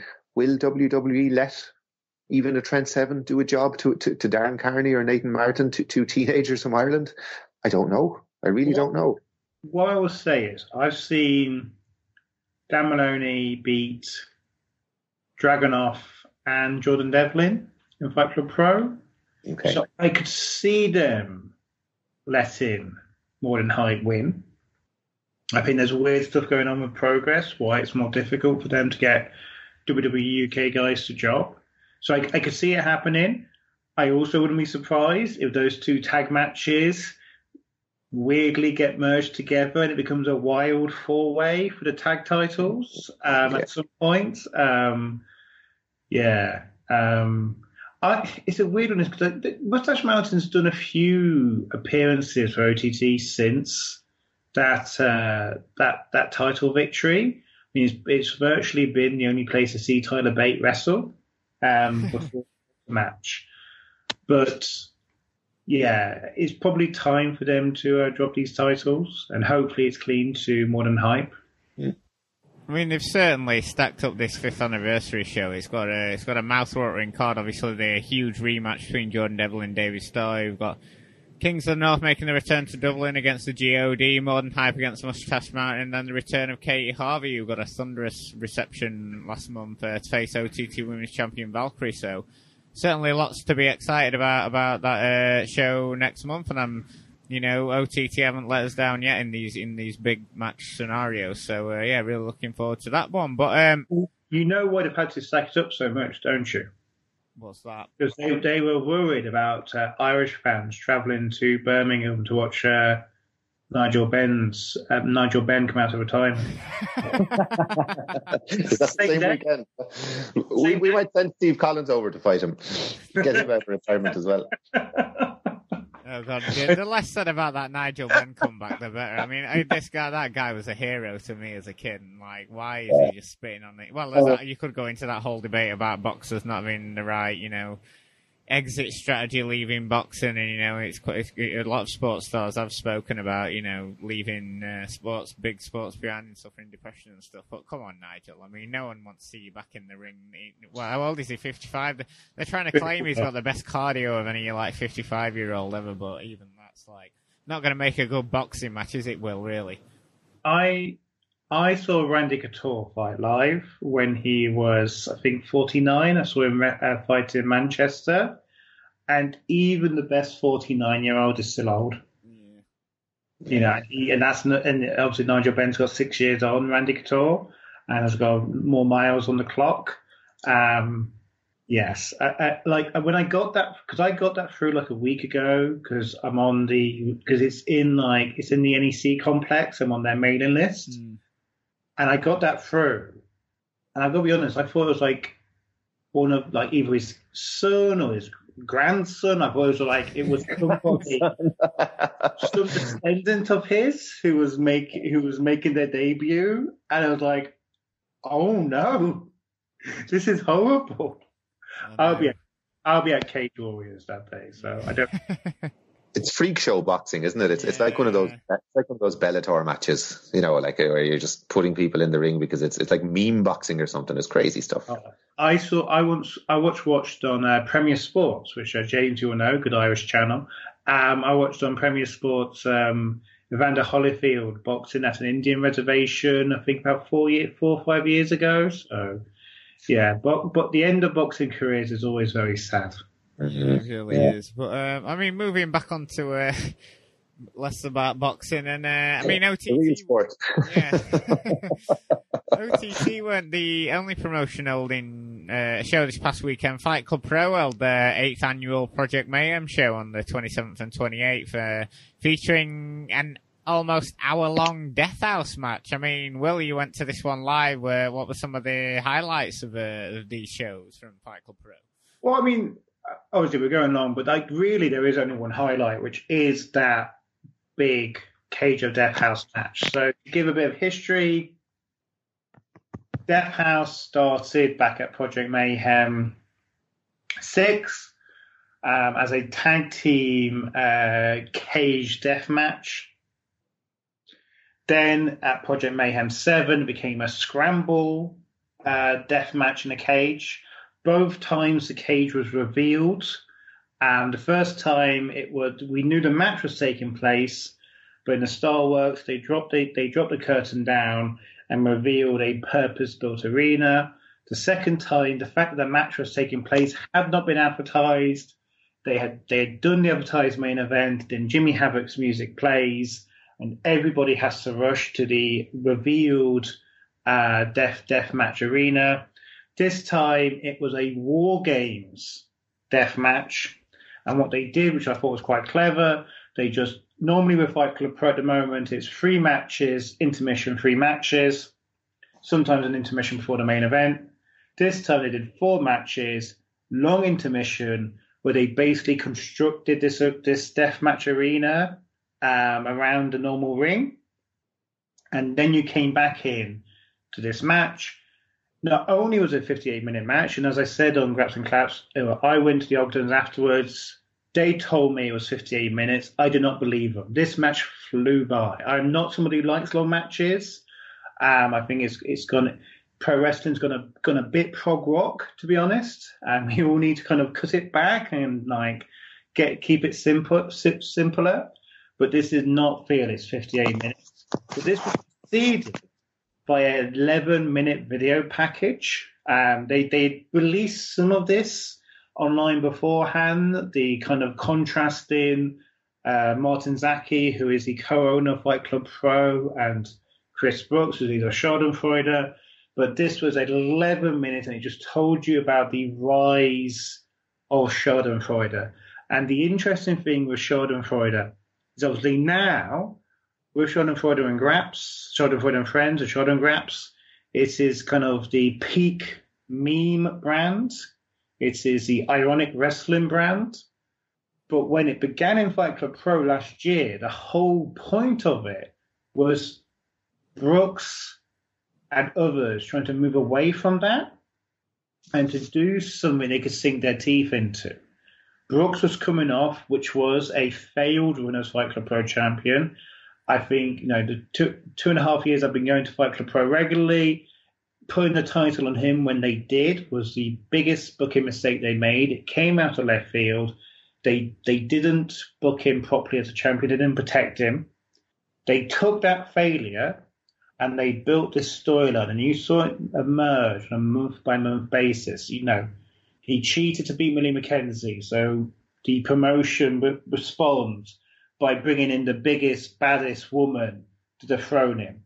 Satomura dethrones him, de- defeats him again. He then steals her title. While she's away, he's keeping her title hostage as the promoter desperately tries to get it back off him. He's, he recruits people. He recruits Walter. He recruits Kyle Fletcher. He recruits Mark Davis, Timothy Thatcher, Jonathan Gresham gets uh, grandfathered in. They call themselves Schadenfreude. You build this idea of this faction going against the promotion. They had some wobbly minutes, uh, moments, particularly when they had to turn Walter babyface so they could write him off. But these past few months, they've done some really hot angles. No, Walter coming back to destroy Schadenfreude, Schadenfreude attacking and uh, cutting uh, Zaki open after they defeated the Sendai Girls team. British Strong Style coming back uh, to ring of Schadenfreude and uh, Trent Seven kind of laid a challenge, uh, reiterate the challenge that had been laid down. And it all built to this. And what what I loved about this match was there were clear stakes, but in like a quite an old-fashioned way. Because I think one one of the things that people don't understand that you know in the seventies and eighties, when you got your big blow-off match, everybody knew who would win because that was the whole point. You would pay your ticket to see the baby faces win. Every like, everybody knew Schadenfreude was winning. Like the bookings that these guys had had started to leak out, so it was quite clear Club Pro were going to win but they just took you on this hour long epic. There was no they they they paced it well. Some of the no again it's war games. Some of the earlier um, no bringing people in were a bit quicker. As they got more people in the ring, they gave they gave the people more time before bringing somebody else out. The the arena they'd built was really well constructed. They were able to kind of pick their spots in terms of doing the big sick death match spots the the thing I thought was the two cleverest things they did in terms of the booking. The first one was it's obviously because of Mark Davis not being there, they had to put somebody else on the Schadenfreude side. I suggest I actually put on Twitter. I thought they could have done Omari, not necessarily have him join a uh, Schadenfreude, but just give him a a heel moment. But instead of doing with El Phantasmo, that got a big pop. So an issue with that is you, is you now have Chris Brooks, Aussie Open, El Phantasmo, Lucky Kid, all really popular guys in the ring. And what they then do is that the one guy in Fight Club Pro that could keep the Fight Club Pro side babyface is Trent Seven. And Trent Seven's the last guy to come out for Fight Club Pro. He comes out, he can't do a death match. You know, WWE UK rules. So they have they, they do some brawling outside. They put him through a table. He's not in the death house. They lock the cage. The match beyond that started. Schadenfreude has a five on four advantage. No, class, classic war games psychology. The heels cheat the baby faces out of finally getting the even contest. And I'm standing there thinking, that's really clever. But I can, I am starting. Have been isolated chants throughout for Schadenfreude. And I'm just like, these chants are starting to hit a crescendo where they're going to turn on the promotion. And then boom, Jimmy Havoc comes out. Literally the moment I'm thinking they need to do something or they're going to lose a crowd. Jimmy Havoc comes out. Because of the two previous Death Houses, it makes complete sense in a sense of him making special appearances had been a Death House thing.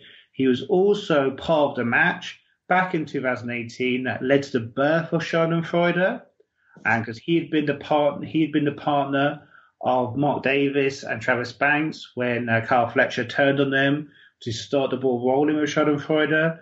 And then the, after Jimmy Havoc comes in, the fans are just completely with Fight Club Pro. You get this long stretch, this long finishing sequence, where even though you've got five of the most popular wrestlers in BritWres, the fans are cheering on the promotion against the outsiders.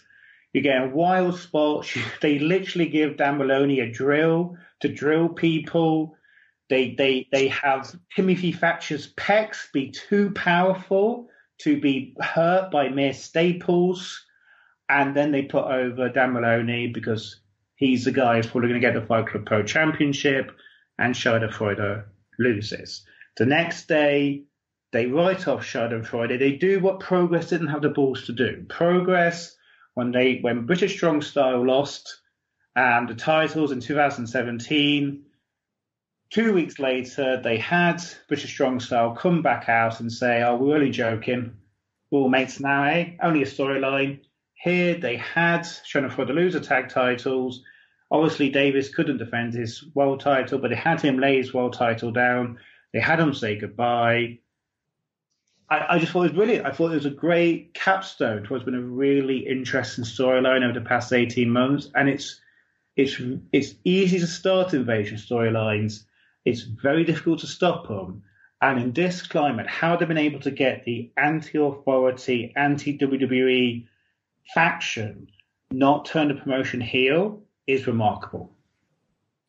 I'm glad you broke it all down for me there because to be honest with you, obviously not going to all the Fight Club Pro shows live, and I do remember that first Death House and really enjoying it, and uh, I remember um, the shock of it and the crowd really getting into it. But as far as trying to keep up with him on VOD, and then obviously the Schadenfreude uh, Tuesday night Graps takeover, obviously doesn't appear on VOD, so you're missing out if you don't go to those live shows. I just feel like Fight Club Pro are very much um, a, a, live product. I, I feel Jamesy more than something you can catch up on VOD. Yeah, and I mean, I suppose that's that's my issue with Fight Club Pro, and I, and I suppose uh, what I'd like to ask Will is why does he think that people love the like the live experience of Fight Club Pro, all I hear is like, like the, the buzz you see about Fight Club Pro is very much concentrated around the weekends when they run. Like you don't see people putting gifts up of the VOD when it comes out. You don't see that, you know, the way with other promotions, you'll have the conversation about the live show and then the conversation will start up again once the VOD kind of trickles out and people start seeing it on VOD and that kind of thing. So I kind of see Fight Club Pro as having a live event Lots of buzz around that. Lots of people on my timeline going to it, raving about it, and then radio silence until the next one. And what is it about the about Fight Club Pro and that like you clearly love the promotion, Will, you know, and like the way you've broken that match down sounds incredible. It sounds really well booked and a great achievement on their part to, as you said, stop the promotion from being turned heel by the most popular guys in the promotion, you know. Um, but why, when I'm watching on VOD, does the whole thing? It just feels so cold to me on VOD, and it feels I don't know what it is. I don't know if when you're in the crowd, is there a great atmosphere? Because I don't get the sense of a great crowd atmosphere watching live. I hear you hear this kind of murmur of chat going on amongst people when this match is on. I don't feel like people react to matches all the time in the promotion. Um, have you any insight into that, Will? Why that might be, or what's yeah. what's the reason for it? I think there's a few things there. So I think first of all, this is a first year Fight Club Pro have seriously tried to be a VOD promotion? Because you because they were very much until this year they were almost like the British PWG in the sense of no even now they still have a DVD business. Even now they're still putting all their their shows on DVDs I think they're the only British promotion still doing that. Can can it, can you guys think of anyone who's still putting out DVDs? Uh, I think Tidal's still putting DVDs out in Leeds, yeah. But yeah, so so so until this year, you had to buy individual shows. Yeah. You'd have to pay you ten pounds for a one-off show. So a weekender, so no, seven fifty for normal shows. So weekender, the show to go up to ten pounds, and you have to pay that times how many times the show will be run.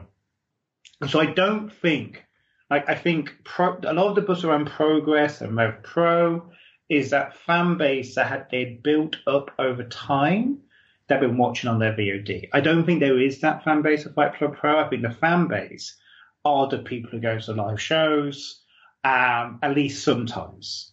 You know, there'll be people who pick up the VOD who have been picking up the VOD when they couldn't go to shows, but until this year, it's the people going to live shows. They do have a VOD service now. It's a pretty good VOD service. Um, you know, it's like I think it's like five fifty a month. So on Vimeo, which I think superior service, superior share personally, and they and they it's on the quickest turnaround because they want to release the VOD when the DVDs come out, which makes all the sense in the world. You know, you, you don't want to undercut your DVD business when you're selling your DVDs for you know, 15, 20 quid.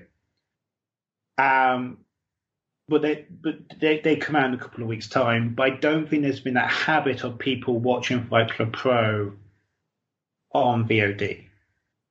Now, in terms of why the atmosphere doesn't come across, I, I can't say because like when I watch the VOD back, which I, I do usually, I can remember what it felt like to be in the crowd. Yeah. And so like I can I can almost hear like the murmur of the atmosphere and I know that atmosphere is there. There are matches when people are talking to each other. No, I thought the first, no, the first, most the first half of that show was very much like that. But I think you then get the matches when people snap and you get a really big atmosphere. I will have to look back and listen to some of those big atmospheric matches and see why it's not coming through. I wonder if it's um, it might just be the, the, lack of commentary, and this is this is what we are talking about earlier, like the fact that people don't pick up on the storylines, the fact that people don't feel excited about what they're presenting. Maybe you do need the person in people's ear going rah rah rah. By the way, X Y Z to kind of get that across, but also more philosophically. And this is, this is kind of selfish because, unlike you guys, I'm based in the Midlands. I don't have many personal commitments on a day to day basis. At the end of the day, I think too many promotions privilege the um, VOD experience over the live experience. Even something like WXW, which me and James are going to, one of the biggest promotions in Europe, there is no way they're making more money off their VOD than they are their live ticket sales, just because of how many people they fit into that building and how much those people are paying for those tickets. Um, and I think sometimes with Progress and Rev Pro, the tail is wagging the dog. Um, I think it's it's great. I, I know. I think Fight Club Pro gets a live experience right. I'd rather them get that right than compromise that to get the VOD experience right. The other, the other thing I should say is that I don't go to the Gifford very often, but a lot of people do, and I think that creates a strong sense of community as well. Yeah. Um, I should, I, I should explain Sorry. what it is. So there's a pub that the wrestlers and the fans go to after all Fight Club Pro shows. I've in two and a half years I've been going to Fight Club Pro. I've only been twice. Um, but that I think that does create that sense of community for people as well. And one of the things that I, another theory I have is, do you feel like when they moved to the bigger venue that that they lost a little bit of the unique character that Fight Club Pro maybe had two or three years ago? Like, do you remember when Fight Club Pro felt like a really grimy and gritty promotion when they were in the smaller venues? Um, and that was very much their calling card. You know, like it, like I remember that. Do you remember the rise of Travis Banks in Fight Club Pro mm. and that brilliant storyline that they had um, when Sammy Callahan was over all the time and he was having those great brawls with everybody and that kind of thing. And like that to me is probably the Fight Club Pro that I liked the most as a person watching from afar on VOD. Like I've never been to see their promotion live, and like I, I feel like maybe by moving to to the bigger more echoey kind of arena. It's a bit like OTT moving from the Tivoli. Like there was a certain magic in that, even though it was a shithole of a venue, like there was magic in it and there was atmosphere and it gave the promotion a unique feel. And I always felt like those smaller, grimier venues, you know, it was, it, it, it kind of got its name from almost having a fight club feel, like the movie Fight Club and that kind of thing, you know. And I feel now, as you said, they're kind of a bit like a PWG where they're, they're bringing in big names and big talents. And yes, the Schadenfreude storyline was amazing, but a lot of it feels to me like just matches in a big, bigger. Now I understand them. You move to a bigger arena, you sell more tickets, you make more money. I, I get it. Like I get why you would do it as a business, but for me as as a person enjoying the product, it's gone a little bit soulless from that point of view. And a lot of it outside the Schadenfreude storyline is just matches happening in a kind of a PWG kind of a way. And, and it, it just kind of leaves me a little bit cold, I think. It's interesting because, like, so I, when I moved to, I moved to Wolverhampton in 2017, so I just caught the end of the fiction era. Yeah. So I saw a couple of shows there, and like you, you literally, it was literally getting to a point where it's becoming like really inaccessible. Like I took a friend to the first fiction show I went to, and they said they would never go again because they just felt their personal space was being invaded. And you know, I remember talking to Martin Zaki, who was a co-promoter, and he was saying like they also have real issues about trying to to accommodate disabled fans who wanted to go because getting so cramped. Um, the weird thing is, is I, I, I did an article for Fight Magazine about Fight Club Pro back at the beginning of 2018, and the complaints about it losing something because it moves to a bigger venue happened when they moved to the fiction. Because they beforehand they've been at the Planet nightclub, which was even smaller and even yeah, dingier, yeah. and even grimier. And so no promotions when have they were in the planet, didn't they have everyone behind like sort of like chicken wire and stuff? It really, Yeah. they really created that sort Yeah. of like Yeah. like club And underground keep feel, didn't they? well that was when Trent was a shoot MMA fighter. Right. You know when he was clean shaven and he was all he was all business. If you can believe Trent shaven and all business.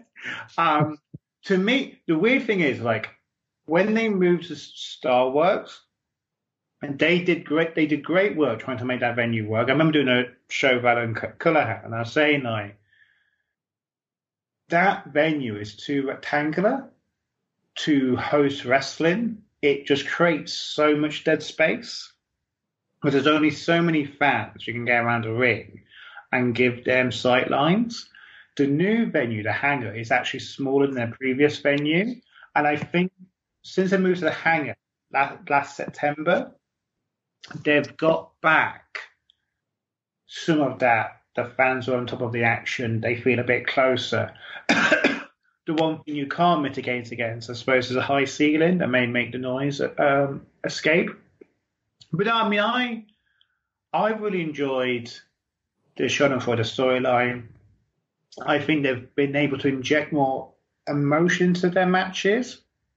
There was a definite issue in that Star Works era, particularly between, I'd say, roughly October, February, where it all felt a bit aimless and there wasn't much storyline development. And I think they almost reacted against that by doing this big, you know, Satomura Schadenfreude storyline. The thing that I think now is what is the next steps. And I, and I with the promotion they're booking because I think they've earned that. But, you know, since Schadenfreude formed back in June, last, I think it'll be last June. Uh, no. Yeah, it will be last June. It was the second show in June. So since last June, there have been two shows not headlined by Schadenfreude. Um, and before Schadenfreude joined, Brooks had, had headlined two, no three out of the last four. So like Brooks, Schadenfreude have been like staples, have been like kind of the linchpins of the Fight Club Pro main event scene since February last year.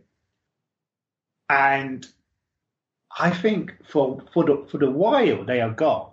No, unless Mark Davis can't make the date, Kyle Fletcher himself are in Ring of Honor, the next Fight Club Pro show. We know Chris Brooks is doing uh, DDT's uh, tournament uh, when the next the November Fight Club Pro show is uh, due. Thatcher, Lucky Kid are on regulars. What will Fight Club Pro look like without these guys? And it and it talks about how they became integral to promotion. Like you know, end of December last year, they lost British Strong Style. And I am scratching my head more about what Fight Club Pro looks like without Schadenfreude than I did without British Strong Style. Even though one of the members of British Strong Style is literally the co-owner of Fight Club Pro. Uh, and so I think what they're going to do over the next few months is going to be fascinating because they managed to downplay and move away from British Strong Style. They've got Moustache Mountain back for how long, who knows. But how they fill the gap that's developed is a real question. And I think it's a real question of the whole scene. Like what what does the scene look like next year if Brooks is doing four DDT tours? What does the scene look like if Aussie Open are regulars in New Japan's tag division? And particularly if you add in David Starr um, working for AEW, like we speculated earlier. Like, um, it's the old joke, isn't it? There's a lot of ruin in the country. The boom is over, but the crash could go a lot, a lot, a lot further down than people think.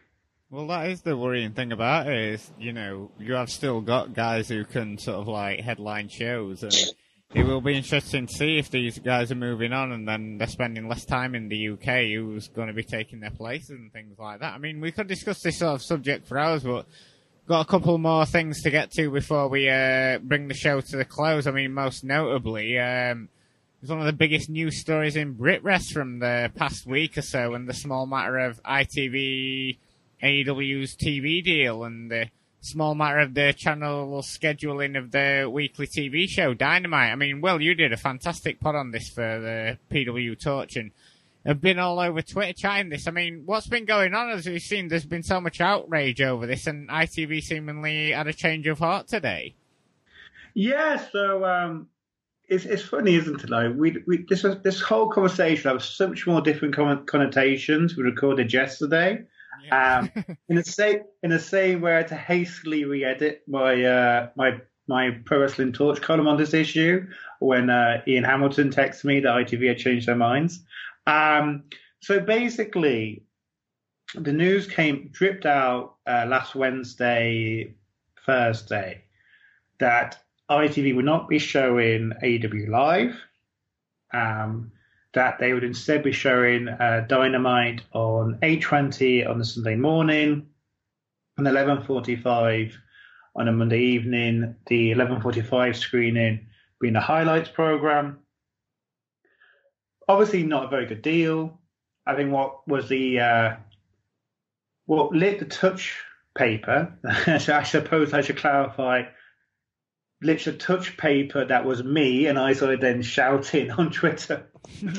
was, was this this thing that Tony Khan put out that he briefed the journalists that the reason why they couldn't do the live streaming was because of um, was because of the ad breaks. Now, I did a very angry podcast on Wrestling Torch, which kind of was based on the guts and sense of no, I know that's not true. Like before, I was primarily a pro wrestling journalist. Back in 2009, 2010, 2011, I was watching so much crappy boxing and MMA that was being shown with all sorts of ad break uh, regimes from, from the states or elsewhere. So I, I knew that wasn't true. Um, and then obviously, as you as you do, as you've done a 40 minute podcast behind a paywall, when it came to the five tweet thread, I actually did some research before that, and I was able to get the Ofcom regulations and quite clearly prove that the the the, the maximum number of uh, minutes of adverts you can have in an hour, the maximum number of ad breaks you can have during a program, don't apply to AEW Dynamite. If ITV wanted to show it live, they easily could. And so the idea that you couldn't do it due to Ofcom was completely untrue. And I think just about that has been accepted. I was probably wrong to say Tony Khan was lying. He was probably being lied to. I think he should consider why people were lying to him and what that may say about what his future relationship with ITV may entail. But the good thing is, it's all by the by, because after this big furore, today we had the announcement that they are going to put um, Dynamite on the ITV player uh, from 7 p.m. on uh, Wednesday. Within 24 hours, you can get um, Dynamite, and it'll be repeated 11:20 on a Friday on ITV4 what is brilliant about that is it makes a perfect lead-in for Sky uh, for SmackDown on Sky. So if you're a, a British wrestling fan and you just want to kind of sit back and waste four hours watching wrestling, that's your Friday evening sorted. I mean, it's a lot better now, isn't it? Because I mean, originally it was it was a bit of a mess. I, I, I had no problem with the repeat being on the Sunday morning, but they originally showing the show, and it, it was just why would they never have not shown it on the Thursday, you know, the day after? Because, I mean, like, tons of people have said, you know, wrestling fans are going to find this from other avenues, and then you're essentially going to get nobody watching it anyway. This is the thing I don't understand why. I don't understand what went on. I don't understand what broke down. Obviously, it went off um, half cocked. Um, I, I think it was through Ian. I saw the scheduler's first tweet, and I and I started asking them questions. So, I I do think there were negotiations going on. I do think pressure was put on ITV. Um, we will see how this goes. I think the one thing, no, I've been, Because still, been, ITV Hub's not ideal, is it? It'd be better if it was on an actual channel. It would be, it would be better if they were putting it on on a Thursday. I don't know why they won't put on a Thursday. At the the the Torch article I, I, I put up says that the mission, the thing that we are still left not knowing is what is ITV's attitude to this property? What are they thinking about how important this is? Know, my gut is is even with this good news, they're not particularly gung ho. Um, but at least you've now got a platform where AEW, if they put the work in, if they put the muscle in, they can actually turn this into something big. But whatever you do, don't assume ITV's going to do it for you. And like, you know, we talk about boxing. You know, Carl was on ITV. He was having big audiences on ITV. He became a star when he went onto Sky because Sky would actually put the muscle behind him. That's the thing, and I'm looking at um, ITV4 schedule for a Thursday night, and they've got something called uh, Junk and Disorderly on at, uh, on at 9 pm, and it's something about vintage car restorers. And it sort of would make more sense, James, to have um, to have this show on around that time on ITV4 rather than the ITV player. That's the thing about it. Like, yeah, like I mean, I remember when when we were on this podcast, however many months ago, when the first AEW um, pay per view happened, and we were so full of optimism, and like the assumption was that it will be live on an ITV TV channel. You know, and we were even so kind of bold as to think, God, like, what if, what if they put it on, even if it's late at night, what if they put it on ITV itself? You know, and we kind of felt here is a competitor that can really take on WWE in the TV market in the UK, you know, and it's almost like our expectations were sky high. And then last week, when the news came out of what ITV actually had planned to do, they went to rock bottom. And now today, everybody's delighted because it's been on the hub. But like, if you had told us back then, when the first pay per view happened, that it would be just on ITV Hub, we kind of would have been a little bit meh about it. We would have been kind of thinking, oh, that's not great. Like, you know, how well does the hub work? How many people have access to the hub? How many people actually will know? Like, how many of the mainstream public will know that they have to go onto this hub to see this wrestling product? See, like, yes. this is, a, this is a thing. Is I was really, really bearish ITV and AEW. I kept saying this on Twitter when I get getting shouted at AEW fanboys that they'd all been signed. It's like, guys, I'm a British boxing fan.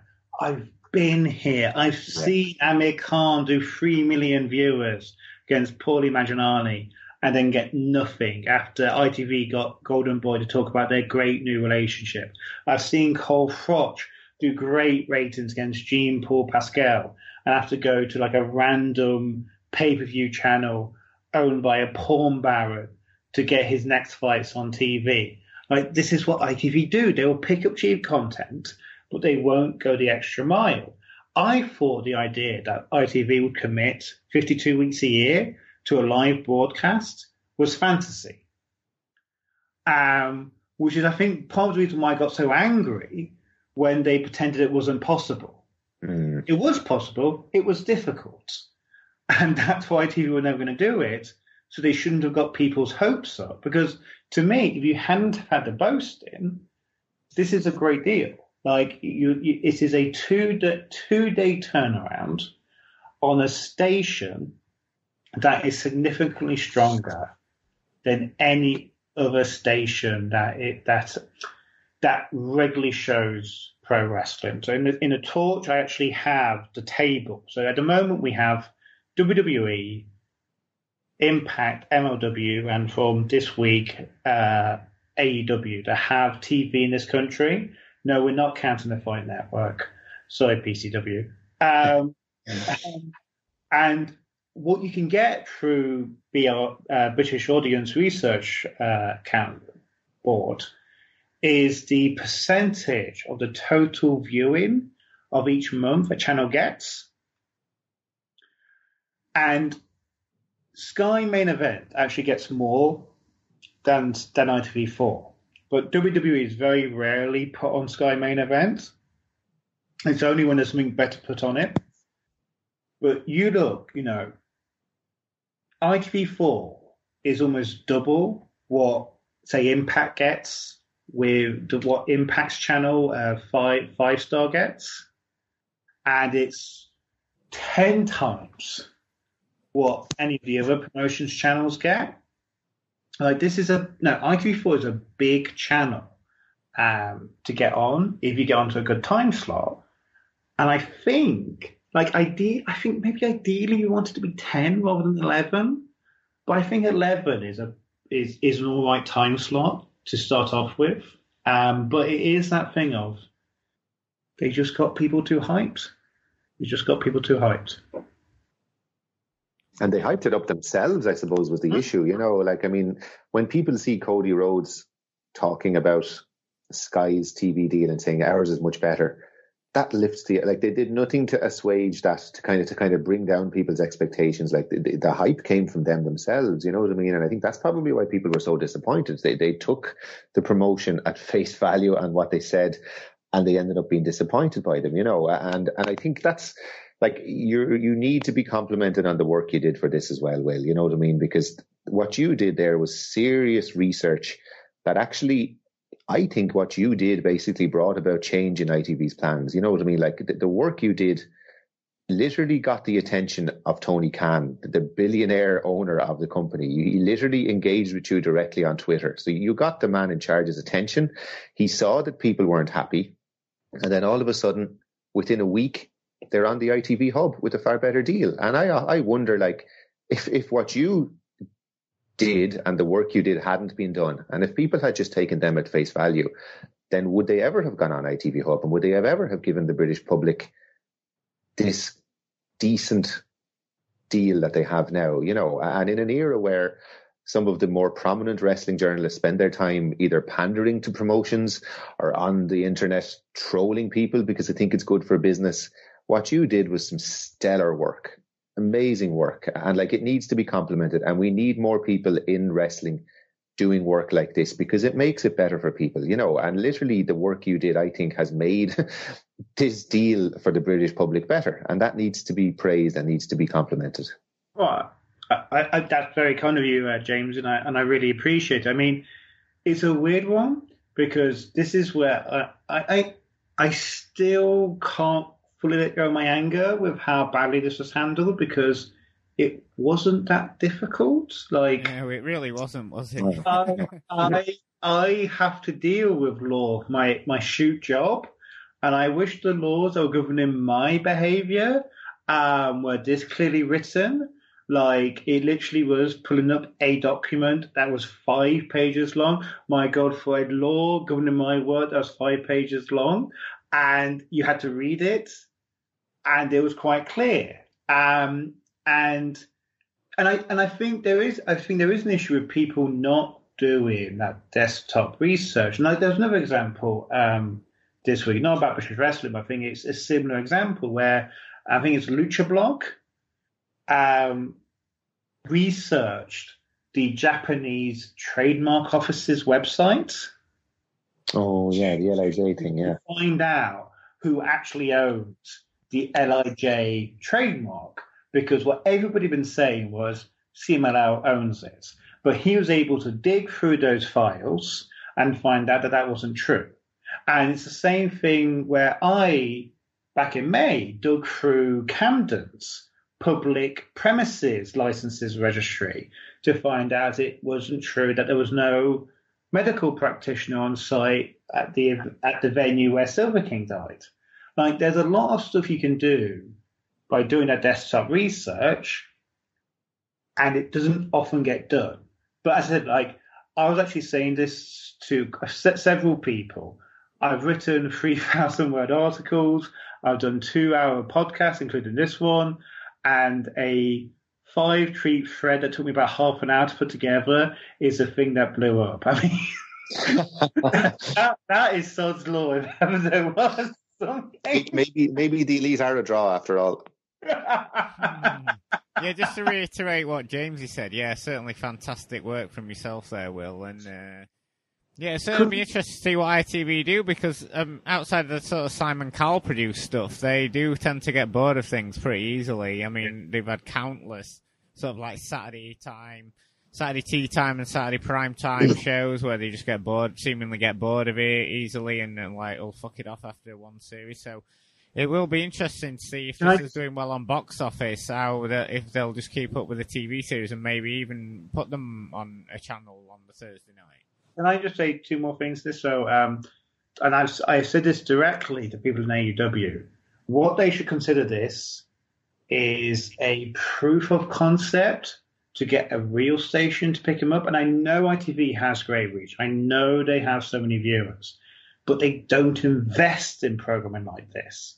But if they could do three, six, nine months a year of decent ratings on ITV, if they could then persuade Sky to take a chance on it and to put them on, I think that could be a game changer. Like, mm-hmm. I, and I've said this repeatedly. I think AEW would do better on. No, in terms of taking a fight to WWE, I think Sky would mean more than ITV because Sky, like Sky's not quite where it was because it doesn't have the relationship the Sun that it once had, um, due to change of ownership.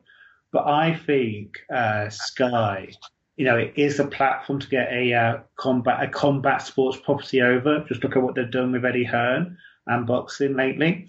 The other thing, just because just because it's a really nerdy point and it fascinates me as one of those weird Brexiteers that finds European Union interesting. Um, Ian Hamilton of Backbody Drop had a really interesting thing about how the AEW Plus subscription service falls foul of the single digital market. And this is this is a really fascinating thing, and I really feel sorry for AEW for this because this would have gone completely under the radar if it wasn't for the fact that Dynamite was launching this week. The single digital market is the idea that if you are a cosmopolitan man about Europe who is going across from one European Union country to another, you should be able to take your tablet or your phone or your laptop with all the digital content you in your country of origin, and when you get to your hotel or when you're relaxing on your coach journey, you should be able to fire up your digital device and you should be able to access the digital content that you purchase in your country of origin. The idea being is it just it's just a way of making traveling across Europe a bit more pleasant, a bit less frictionless. And what this means is you can no longer say, no, Jamesy, you're in Germany, you bought this thing in Ireland, but the service you bought it from Ireland no longer has doesn't doesn't have the rights to shows in Germany. You can't get access to it. Instead, they need to take verification of your address, of your debit card, and if they can prove you're Irish, they can let you access stuff that a German can't get in Germany but you can because you're an Irish, you're Irish, and you get access to your Irish media even if you're temporarily in Germany. Now, why is this important in the context of pro wrestling? AEW Plus obviously launches this week. It is not available in Germany because they're about to negotiate a deal for AEW to be on something in Germany. I suspect DAZN. Because of that, you have a bunch of British people who are traveling over, British and Irish people who are traveling over to uh, Germany for WXW Tag League. People are trying to, people are inquiring whether they could access their FITE, AW plus subscription. FITE said no. That is technically against EU regulations. But it would never have came up if it wasn't for the fact it was launching this week and that Germany was the one EU country to not have access to AEW Plus. That now that is sod's law. I know, yeah, I was I was keeping up with that this week, and it was really interesting. Coming, I, I think this, I think that's happened before though with uh, other streaming services. I can't. I'm sure I've read uh, similar things to that before with streaming services, but um, I mean, well, I could hear you talk about this stuff forever and ever, but we've got the We've got the small matter of uh, you butch up Germany a few times then, but last but not least, uh, WXW's huge annual World Tag Festival this weekend, and James, you're joining uh, Will and Benno and heading over to Germany for this one. I mean, they've been fraught with some really unlucky cancellations this year. Um, some of the big names no longer appearing. But WXW have uh, got something really interesting lined up this weekend. Absolutely. And as they said themselves uh, uh, on Twitter today, it's been an unprecedented level of withdrawals and bad luck and things conspiring against them at this stage. Like, uh, just to list off the names of people who were originally slated to be on these shows and who can't make it anymore for various reasons.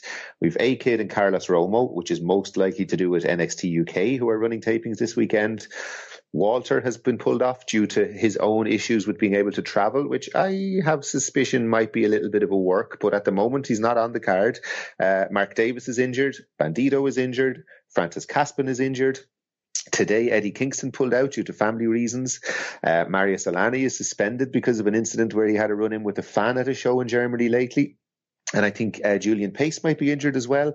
So, like, a lot of their plans have kind of gone up in the air, and we're kind of left in a situation where it's almost like at the moment any plans they have they had for the tournament like must have gone up in smoke because you know uh, like Kingston for example was due to tag with David Starr and you would imagine that a David Starr tag team you know given how prominent he is in the promotion would probably have made the final. So that's gone up in the air. You know if we're to believe them Walter isn't there um, he would have been prominent on the final day. Um, and you know it has affected the quality of the tournament, shall we say, on paper, you know, um, and looking at it on paper, it's not as stellar a field as we've come to expect from the, the, the tag league as it was known in the last few years. Um, they've moved to a 12 team format this year. I would kind of say, looking at the field at this stage, you've kind of got six good teams and six teams who are kind of there to kind of make up the numbers, you know. So, like, you've got the Schadenfreude team of Kyle Fletcher, and Lucky Kid. You've got Timothy Thatcher and Vike Muller. You've got Oney Lorcan and Danny Burch from WWE. You've got Violence is Forever, who kind of benefited from the cancellations with Kevin Ku being added to the card and those guys entering. WorkHorsemen, very solid team. And then whoever David Starr tags with, I think will, will be one of the top teams. And then you've kind of got the lower down teams like your Anti Fun Police, the Crown, uh, Jay Skillet and Absolute Andy, Pretty Bastards, the Purge Club, Arrows of Hungary. So there's kind of a clear divide in the field, I think, between kind of the, the, the, big teams and the smaller teams. I'd imagine a lot of that latter six will be the ones who'll kind of lose in the first round. Um, the withdrawals and the, the, whole situation with WXW at the moment has made the tag tournament completely unpredictable. You know, usually going into a tournament like this, you'll have an idea of maybe a team that's going to make the final. Looking at that field, like I have no idea what's going to happen. And that's not necessarily a bad thing, you know. And I often think when, when wrestling promotions have this kind of bad luck and when people cancel off cards and they have to reshuffle the deck, sometimes it motivates everybody to kind of go an extra 10% to make yeah. up for it. You know I mean? Uh, it motivates the wrestlers. It motivates the bookers. Like, you know, at the very last minute, they got Jonathan Gresham in for three days in the tournament. Like, and that, that, that changes the complexion of everything to have a guy of his quality in the field. You know, um, it got violences forever in at last minute. A, a, new team to everybody, a really unique team, a team that I've come to really enjoy and a team that I think if, if they kind of get a nice run with the booking could really blow people away. And like, there's a lot of people on this card now hungry guys, you know, like uh, the likes of Dominic Garrini and Kevin Ku, James Drake, Anthony Henry. Um, these are guys who are kind of looking at the independent scene in Europe, kind of thinking like, this is the place to be. WXW is a big chance for us now to kind of impress everybody in the company with how we carry ourselves, with how hard we work, and you know, get ourselves a slot on this, on still, which which is still one of the biggest promotions in Europe. You know, and then, like for, for me, the draw is definitely the ambition tournament. I think it's a really interesting field this year. Uh, we've got Dominic Garrini in it. We've got Scotty Davis from Ireland. We've got Daniel Makabe. We've got James Runyon over from um, Santino Marella's Battle Arts School. There's some interesting guys like Damon Moser, who kind of has kind of fallen off the radar a little bit since his run progress a few years ago. We've got Russ Taylor from who like would have been you know fans of old PWG would remember him. A lot of interesting names on there, uh, and like the, the way that tournament kind of folds out, I'm expecting maybe Makabe, Scotty Davis, Dominic Garrini, and plus one to be in the semi-finals. Like and like the, the combination of matches you could get from those three plus one more, like it's fairly mouthwatering to me as a wrestling fan anyway. Um, there's the women's tournament then as well on the Saturday, and there's some, some really interesting names in there. Faye Jackson, LuFisto, Vesna is always good fun to watch. Lana Austin, who's kind of improved leaps and bounds. Sammy Zayn, who's maybe one of the most underrated wrestlers overall in Europe. Um, so like that'll be an interesting tournament as well. So, you know, I, I, have seen people being down on the on the lineup. I was down myself on the lineup up until kind of the Gresham announcement and the Violence is Forever addition to the card and that kind of thing. But now that it's here, it just it feels like they have a blank canvas. There are very few announced matches apart from the tournament matches, um, and I'm hoping everybody steps up. You know, and I suppose looking forward to kind of you know at the very least these WXW weekends there's a great social side to them. You know, you have the two Sarahs running the bowling competition on the Friday night. There's a chance to catch up with a lot of the people we only kind of get to talk about, talk with online usually, chance to meet up with Benno and Will and that kind of thing. Um, there's always the, the, big dinner we all go for on the Sunday night. So, you know, even though we kind of all feel a bit uneasy about the WWE involvement in WXW, there's always going to be the social side to these weekends as well, you know, and like I, I'm certainly looking forward to a break from, from, from the routine here at home and that kind of thing and getting away for a few days. Um, and there's interest in it as well. Like it'll be the first time I'll have been at a WXW event, say, when they can't use the normal team tunes they would have used for people. Like they're going to be using the stock music. And how does that? To me, the music has always been a huge part of the live WXW experience. And what will it feel like when everybody's coming out to generic music and not, you know, you won't have Bobby Gunns with his team. You won't have Tim Thatcher coming out to the Lonesome Boatman and that kind of thing. It's going to be different and it's going to be interesting. And like, um, full disclosure, I, am going as, as uh, on a media pass, which means I, I was given free access to all the events, you know, and I'm hoping that we kind of get to put some questions to people in WXW about that, about W about the WWE involvement and that kind of thing and where they see the company going in future.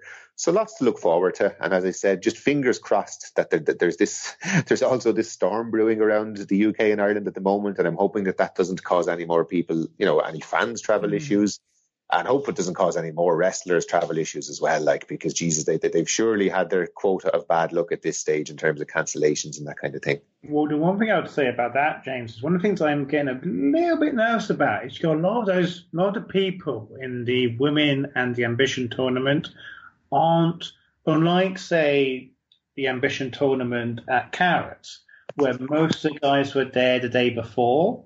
Yeah most of them are flying in on the Saturday evening, Sunday morning. So that storm gets bad. That could be bad. That makes any yeah. sense. Um, so yes, fingers crossed, storm behaves itself. Um, yeah, no, like the WXW weekend is always fun. This will be my third. So I first went last year due to uh, the Theresa May's disastrous Salzburg uh, summit. I thought I better use those freedom of movement rights before they go. Um, the the I think they're very lucky they changed the format to have the women's tournament and a shoot style tournament because I think that has really given the weekend some extra oomph that helps counteract the fact that the tag tournament at the moment looks a bit lackluster compared to what we got last year.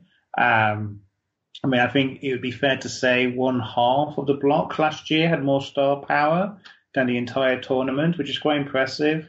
When last year you only had eight teams, and this this year you have twelve. Um, it's not their fault. These things happen. You get these snake bitten shows. Um, I'll be interested to see how they handle it and how they kind of work through it. I think the losing Kingston's a, a body blow because you could tell that they did a very cool video with Starr Dragunov um, on Monday that was kind of hyping the idea of uh, Starr and Dragunov winning the, uh, the the whole tournament and then challenging uh, Dragunov and Walter. So we'll see how they handle that.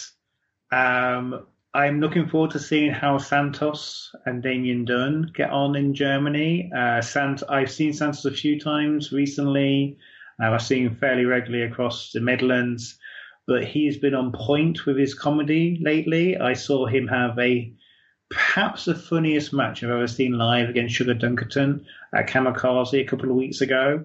And so I'll be interested to see what him and Dunn can do in a new setting. Um, particularly if they get eliminated earlier and they have a bit more freedom to do some really wacky matches. Likewise, that women's tournament, one person James he didn't mention was actually the WXW Women's Champion, which was uh, Amal. Amar uh, Winchester, a French a French uh, pro wrestler.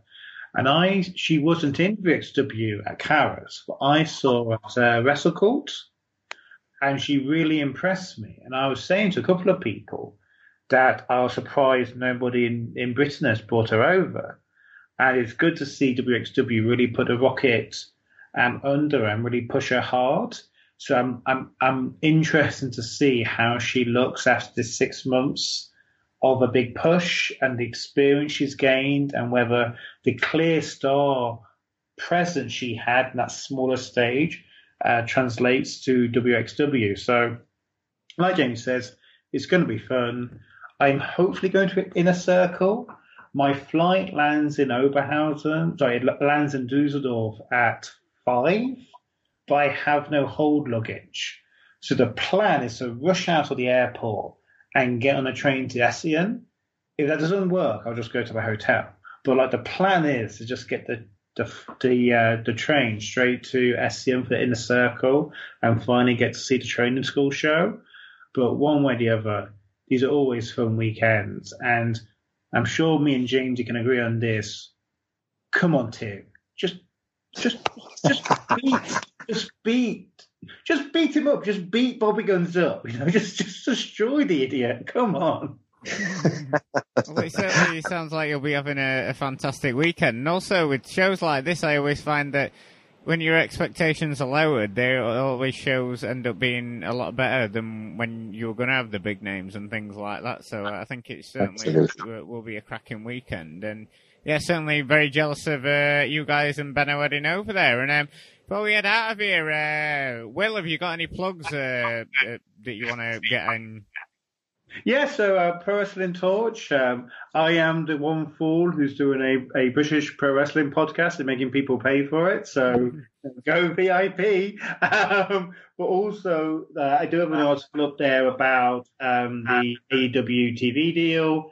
I am thinking of writing a article about Schadenfreude if I can get time over the weekend to write it during the downtime. One of the nice things about uh, Tag Tag Festival compared to 16 Carat, you do actually have your mornings free to yourself to kind of potter around uh, before the craziness begins. I also, if anyone's interested, write for Express and Star, which is a West Midlands local newspaper, and you'll see various reports on local pro wrestling including the aforementioned Kamikaze Pro Wrestling Show. And as I said, you know, that's on Vimeo. That that Santos Dunkerton match was something special. And um, as noted at the start of the show, this will be our last show on a Wednesday, and we'll be moving to our new day of Friday. Uh, still on the same feeds, and every two weeks, so we'll be back on the 18th of October with James and Benno's live report from WXW Tag League. Uh, the small matter of uh, uh, rescheduled cave show and all the latest from the world of European wrestling. And thanks for listening, and we'll uh, catch you then on Friday, our new our new day.